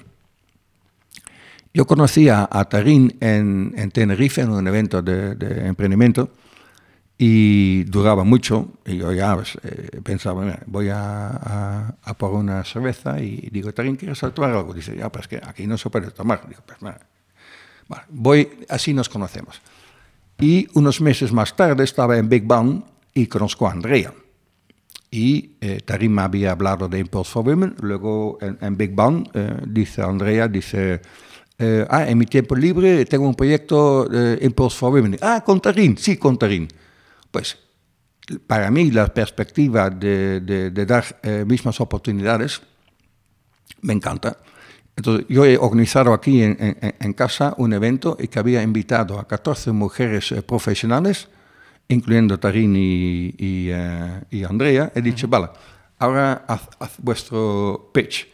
Y me decían, oye, pero tú di algo primero, ¿no? Digo, no, que lo único que puedo decir es gracias a mi mujer que yo puedo traer 14 mujeres a casa sin que eso sea un problema. Muy divertido. Y, y Elena, la, la, mujer de, de, Jaime, que es, es amigo y, y, y eh, eh, también miembro en EO y, y socio en un hotelito que tenemos aquí, eh, ha sacado de esta reunión la motivación para luego man, eh, montar su, su, propia inmobiliaria. Ella fue funcionaria. Vale. Entonces yo he estado ahí dos años como de voluntario de, de, de cada cosa que yo vi de, de, emprendimiento para mujeres, eso lo mandaba a, a Tarín. Y luego cuando han formalizado la, la estructura, eh, ya en un SL, entonces yo he invertido y eh, las mujeres eh, se llevan un, solo un 1.9% de, de, todas las inversiones. Y obviamente, en un lado, hay menos eh, mujeres eh, eh, emprendedoras que, que, hombres emprendedores, uh -huh. pero eso también conlleva de que las mujeres ahora lo hacen mejor. Porque posiblemente, no sé, que las más decididas, las más fuertes toman el paso para, para emprender uh -huh. y sacan mejores resultados que los hombres. Pues que eh, de, de, los estudios se demuestra de que los inversores a los hombres les hacen preguntas de expansión, cómo vas a conquistar el mundo, y las mujeres eh, hacen preguntas de eh, protección, cómo vas a tratar con eh, el peligro ABC. Hmm. es que es algo que, que parece que, que, está en los genes, ¿no? de, de tra tratarlo así. Y el truco para las mujeres es cambiar una pregunta cómo vas a defenderte en explicar que el ataque es la mejor defensa. Yeah. Eh, y, y, creo que, que, que, es muy necesario eh, de, de, ayudar ahí un, un, un, poco, ¿no? Y que eh, nuestros clientes van a ser los eh, venture capitals, que a lo mejor solo tienen 1% de inversión en mujeres, y eh, por 2.500 al, al, año eh, pueden tener acceso a más de 10.000 mujeres emprendedoras en todo el mundo, que ya tenemos, y obviamente vamos a crecer. Y así, así por lo menos van a tener acceso a esos proyectos. Porque el hombre eh, hace mucho más ruido que la, la, la mujer. Eh, el hombre, eh, si tiene 70% de las capacidades eh, necesarias para hacer algo, dice, sí, puedo. Y piensa, ya veré qué hago yo con ese 30%. Y la mujer eh, quiere tener un 110% ya en su capacidad antes de decir, vale, yo me, yo me encargo. Yeah. Entonces, eh, eh, eso desde el punto de vista de inversión, se quedan muchísimos proyectos eh, que son muy buenos, eh, sin atención y sin la inversión, simplemente porque no, no, no hay acceso fácil a, a esos proyectos. Yeah. Entonces, me encanta ahí eh, tener un papelito. Fantástico. Bueno, es una manera de tener un impacto también. A ver. Um, te, te, doy un ejemplo más, si puedo. Uh, si tienes tiempo tú, sí. Sí, sí, uh, sí, un poco más. que, que, estoy muy orgulloso de este ejemplo porque eh, me contacta un chico de 16 años. 16 años. 16 años. Y dice: Yo tengo un plan. Digo, vale, mándame tu plan. me, me, me, ah, que es una cosa, un inciso. 90% de las veces dice, oye, aquí tienes mi, mi, plan, pero si te parece, nos tomamos un café y te cuento. Ya, ya no puedo tomar 700 cafés al año. no. es mucho.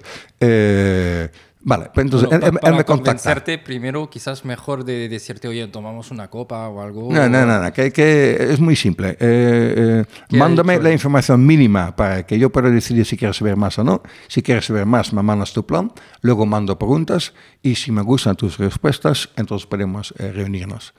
Eh, pues entonces ese chico me manda, el chico me manda su plan Y a los cuatro días ya habíamos fijado de vernos online, era en, COVID. Vale, le veo online y me cuenta, me cuenta y digo, oye, perdona, para, eh, eh, Ricard, yo te he hecho preguntas hace cuatro días y no me has contestado. Dice, oye, perdón, usted, eh, eh, eh, que he estado muy ocupado y ya tengo la ronda organizada a una valoración tal. Y digo, pero a usted quiero hacer una oferta especial. Digo, vale, ¿cuál es? Me hace su oferta y digo yo, vale, voy con 100 mil. Y esta ahora es como ha entrado Saya, eh, a una valoración 13 veces mayor que, que, mi nivel de entrada en, en, un espacio de año y medio. Y eh, lo que hacemos es, eh, si tú tienes que pasar tu coche por ITV, es un rollo. Entonces nosotros vamos a tu casa, recogemos tu coche, lo pasamos por ITV, tú pagas las tasas, luego devolvemos el coche en tu puerta y tú pagas 9,95 euros. Es un chollo. Mañana. Sí, has visto. sí. Uh, quiero entrevistar a este chico. Ah, sí, sí, vale. Sí, es súper interesante. Es que, eh, y lo que me... Pero 16 años, ¿cómo ah. le viene esta idea de solución? Sí, Esto me te, te, explico. Porque eh, tiene un tío que tiene un taller. Entonces, eh, los clientes del taller de coches eh, decían, oye, si me haces la revisión total, entonces ya estará todo bien, ¿no? Entonces, hazme el favor y pásalo por YouTube. Entonces tenía que usar sus mecánicos, eh, eh, gente con, con, formación, para ahí estar en la cola. Y tú, ¿no? no vale la pena. Eh, eso no vale la pena. Y además los clientes lo han visto como un servicio incluido en vez de pagar por ello. Entonces cuando lo viste esto, he dicho a su tío, pues yo puedo solucionar esto. Y además para talleres, mire, conozco una empresa que ofrece servicio, no cuesta nada, eh, y, eh, así ha, originado el, negocio. por ejemplo, yo estoy hablando con él y la primera vez, ¿eh? y 16 años y sabe lo que es un down round. Un down round, para los oyentes que no lo saben, es que si una empresa emite acciones a valor 100 y luego por problemas que tengan o, las cosas no van como se había pensado, necesitan dinero, y solo pueden coger dinero si bajan la valoración. Entonces emiten nuevas acciones para a valor de la mitad, por ejemplo. Se llaman down round. Pues que, que, que un, un, chico de 16 años sepa lo que es y le hablo de un fondo de All, Iron y dice, ah, de, de, de, de John y, y Ander de, de, de, de Ticketbiz. Él sabía de que estos dos habían tenido la empresa Ticketbiz, que lo habían vendido y que ahora tienen un fondo que se llama All Iron. ¡Wow! 16 años. Sí. Es impresionante, ¿no? Y, y, y alguien que realmente como... Pero en 16 años en España puedes montar una empresa? No, porque tenía que firmar su padre. Vale, lo entrevistaré y le preguntaré esto. Mm.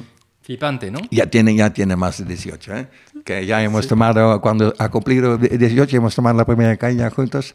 Y, y yo en, en, en, los inicios, el primer año, tenía una reunión con él cada viernes, una hora para preguntar qué tal estás, eh, eh, qué tal las cosas, cuáles son los retos, dónde ves problemas, eh, qué quieres conseguir este mes o en seis meses, una hora a, la semana. Y obviamente ahora ya está en, en, otra fase y mi, mi, mi, valor añadido es, es, es menor. si tú ya tienes a, a Seaya en, en, tu consejo, pues muy bien, ¿no?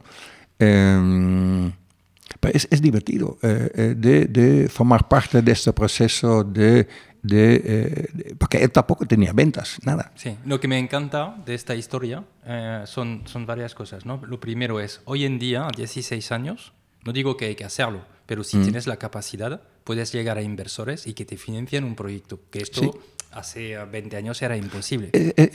me, me, encanta que lo digas, porque es un ejemplo que uso yo cuando hablo con, entre comillas, gente joven digo, mira, cuando yo eh, empezaba a emprender no había inversores, no había internet y eh, los jóvenes a callar hasta que tengas 40 años y, y, eh, ganar un poco de experiencia y luego te escuchamos. tipo personal en banca, ¿no? que donde los primeros 20 años de tu carrera ya están predefinidos. Mm. Hoy en día hemos visto de que puede haber empresas que van desde la nada a top 100 del mundo en cuatro años. Hoy en día... Bueno, que son casos excepcionales. Sí, ¿eh? Vale, pero es que rom- rompen la barrera. Sí. Eh, eh, son role model. Eh, luego hemos visto de que la edad, que puede ser que... ¿cu- ¿Cuántos años tenían los de Google cuando se han montado? Hay, hay ejemplos de sobra de que gente joven va a construir algo muy importante en poco tiempo. Eh, luego, eh, estamos con cambios continuos. Y cambios continuos, ¿qué significa? Que los que tienen el poder o que han tenido el poder durante los últimos 10 a- 100 años, de repente tienen que enfrentarse, eh, ¿qué hacemos con tanto cambio? Y este cambio representa una oportunidad para eh, nuevas empresas que tienen la flexibilidad y que no tienen una infraestructura, una jerarquía y una burocracia importante. Y luego eh, el, el- el dinero está disponible. Hay, hay, eh, tanto business angel tanto fondo de que un- una buena idea puede conseguir financiación. Entonces, hemos tenido una, una pequeña parada técnica y seguimos. Y estábamos en, ah, en realidad, este chico de 16 años, un ejemplo ¿no? excepcional, pero que me parece súper am, inspirador. Am, al final, el resumen es por qué hay más oportunidades ah, hoy en día que hace 20 años o 30 años. ¿no? Estoy convencido que ese sea el caso y hay diferentes ingre- ingredientes. Eh, primero, em, hay Internet, que significa con una inversión mínima tú puedes en diferentes idiomas directamente competir a nivel mundial. Y no es lo mismo que antes de Internet, que tú puedes hacer algo en tu pueblo, tu ciudad, tu país y luego el país vecino, es todo mucho más lento. Ahora con la venta online es inmediato, directo.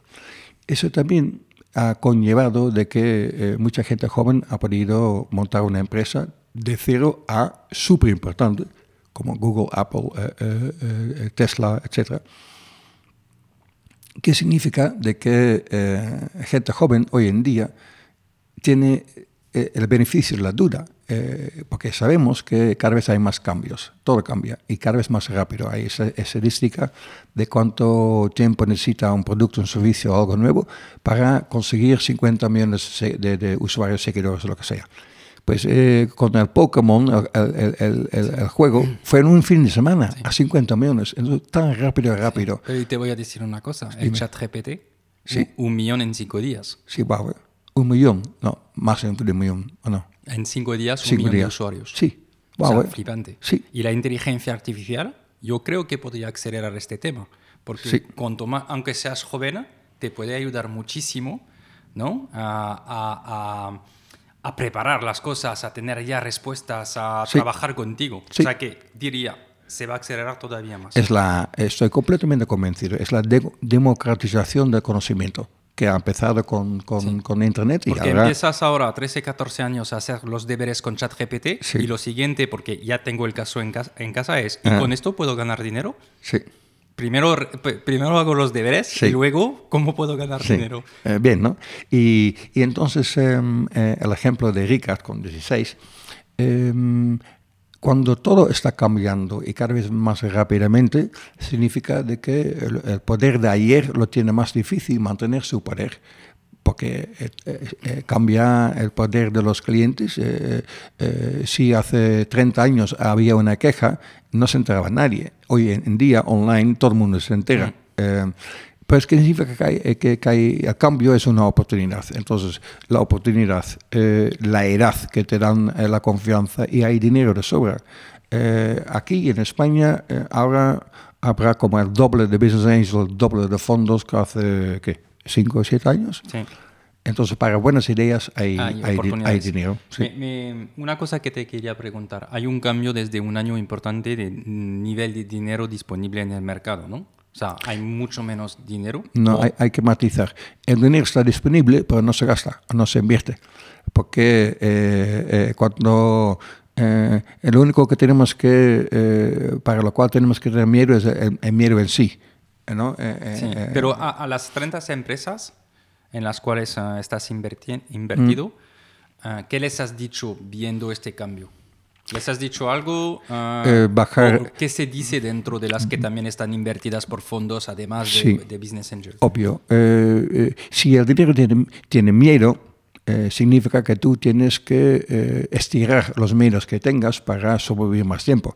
Entonces, menos ambición en crecimiento de ventas si esto te chupa liquidez. Entonces, mira ver dónde puedes reducir gastos, mira ver dónde puedes retrasar pagos, adelantar ingresos eh, y si puedes coger dinero, aunque sea a menor valoración, si hace un año la recomendación hubiese sido para nueve meses, si ahora puedes coger dinero para año y medio, pues mejor. Eh, porque lo primero es la sobrevivencia y obviamente como yo estoy en, en, en fases pre-seed y seed, es que necesitan hacer rondas sí o sí. Ya, ya, totalmente. ¿Y hay proyectos que donde decidéis de reducir el crecimiento para ser rentable? Eh, sí. Sí, porque eh, ahí la frase es las ventas son para el ego y las ganancias para la empresa, para que, que, que, sea sana y que tenga reservas, reservas y que no esté muerta en la calle al primer soplo de viento, viento en contra. Hmm, eh, eh, donde hace un año todo estaba crecimiento, crecimiento, crecimiento y el, siguiente unicornio y todo el mundo soñando. Y a veces una distancia entre realidad y, valoraciones eh, de forma importante. Y ahora es, más bien como volver a lo básico. Una empresa tiene que ganar dinero. Em, ¿Qué le dirías a la René que está vendiendo la primera empresa o justo después de vender, ahora mismo? Ah, no, hubiese, no hubiese montado la segunda empresa y hubiese directamente ido full time a, Business Angel con más cuidado, porque parece ser un error eh, típico de, de, personas que venden su empresa, tienen mucho cash y que luego invierten demasiado dinero en la primera eh, startup, yo también, eh, y ha ido a pique, sí. y me iría ya en 2005, mes de 2016, de, de Ciudad de Salamanca a Madrid, porque en Salamanca hay, hay muy pocas muy pocos eventos al año en, cuanto a emprendimiento y aquí en Madrid 10, 20 a la semana.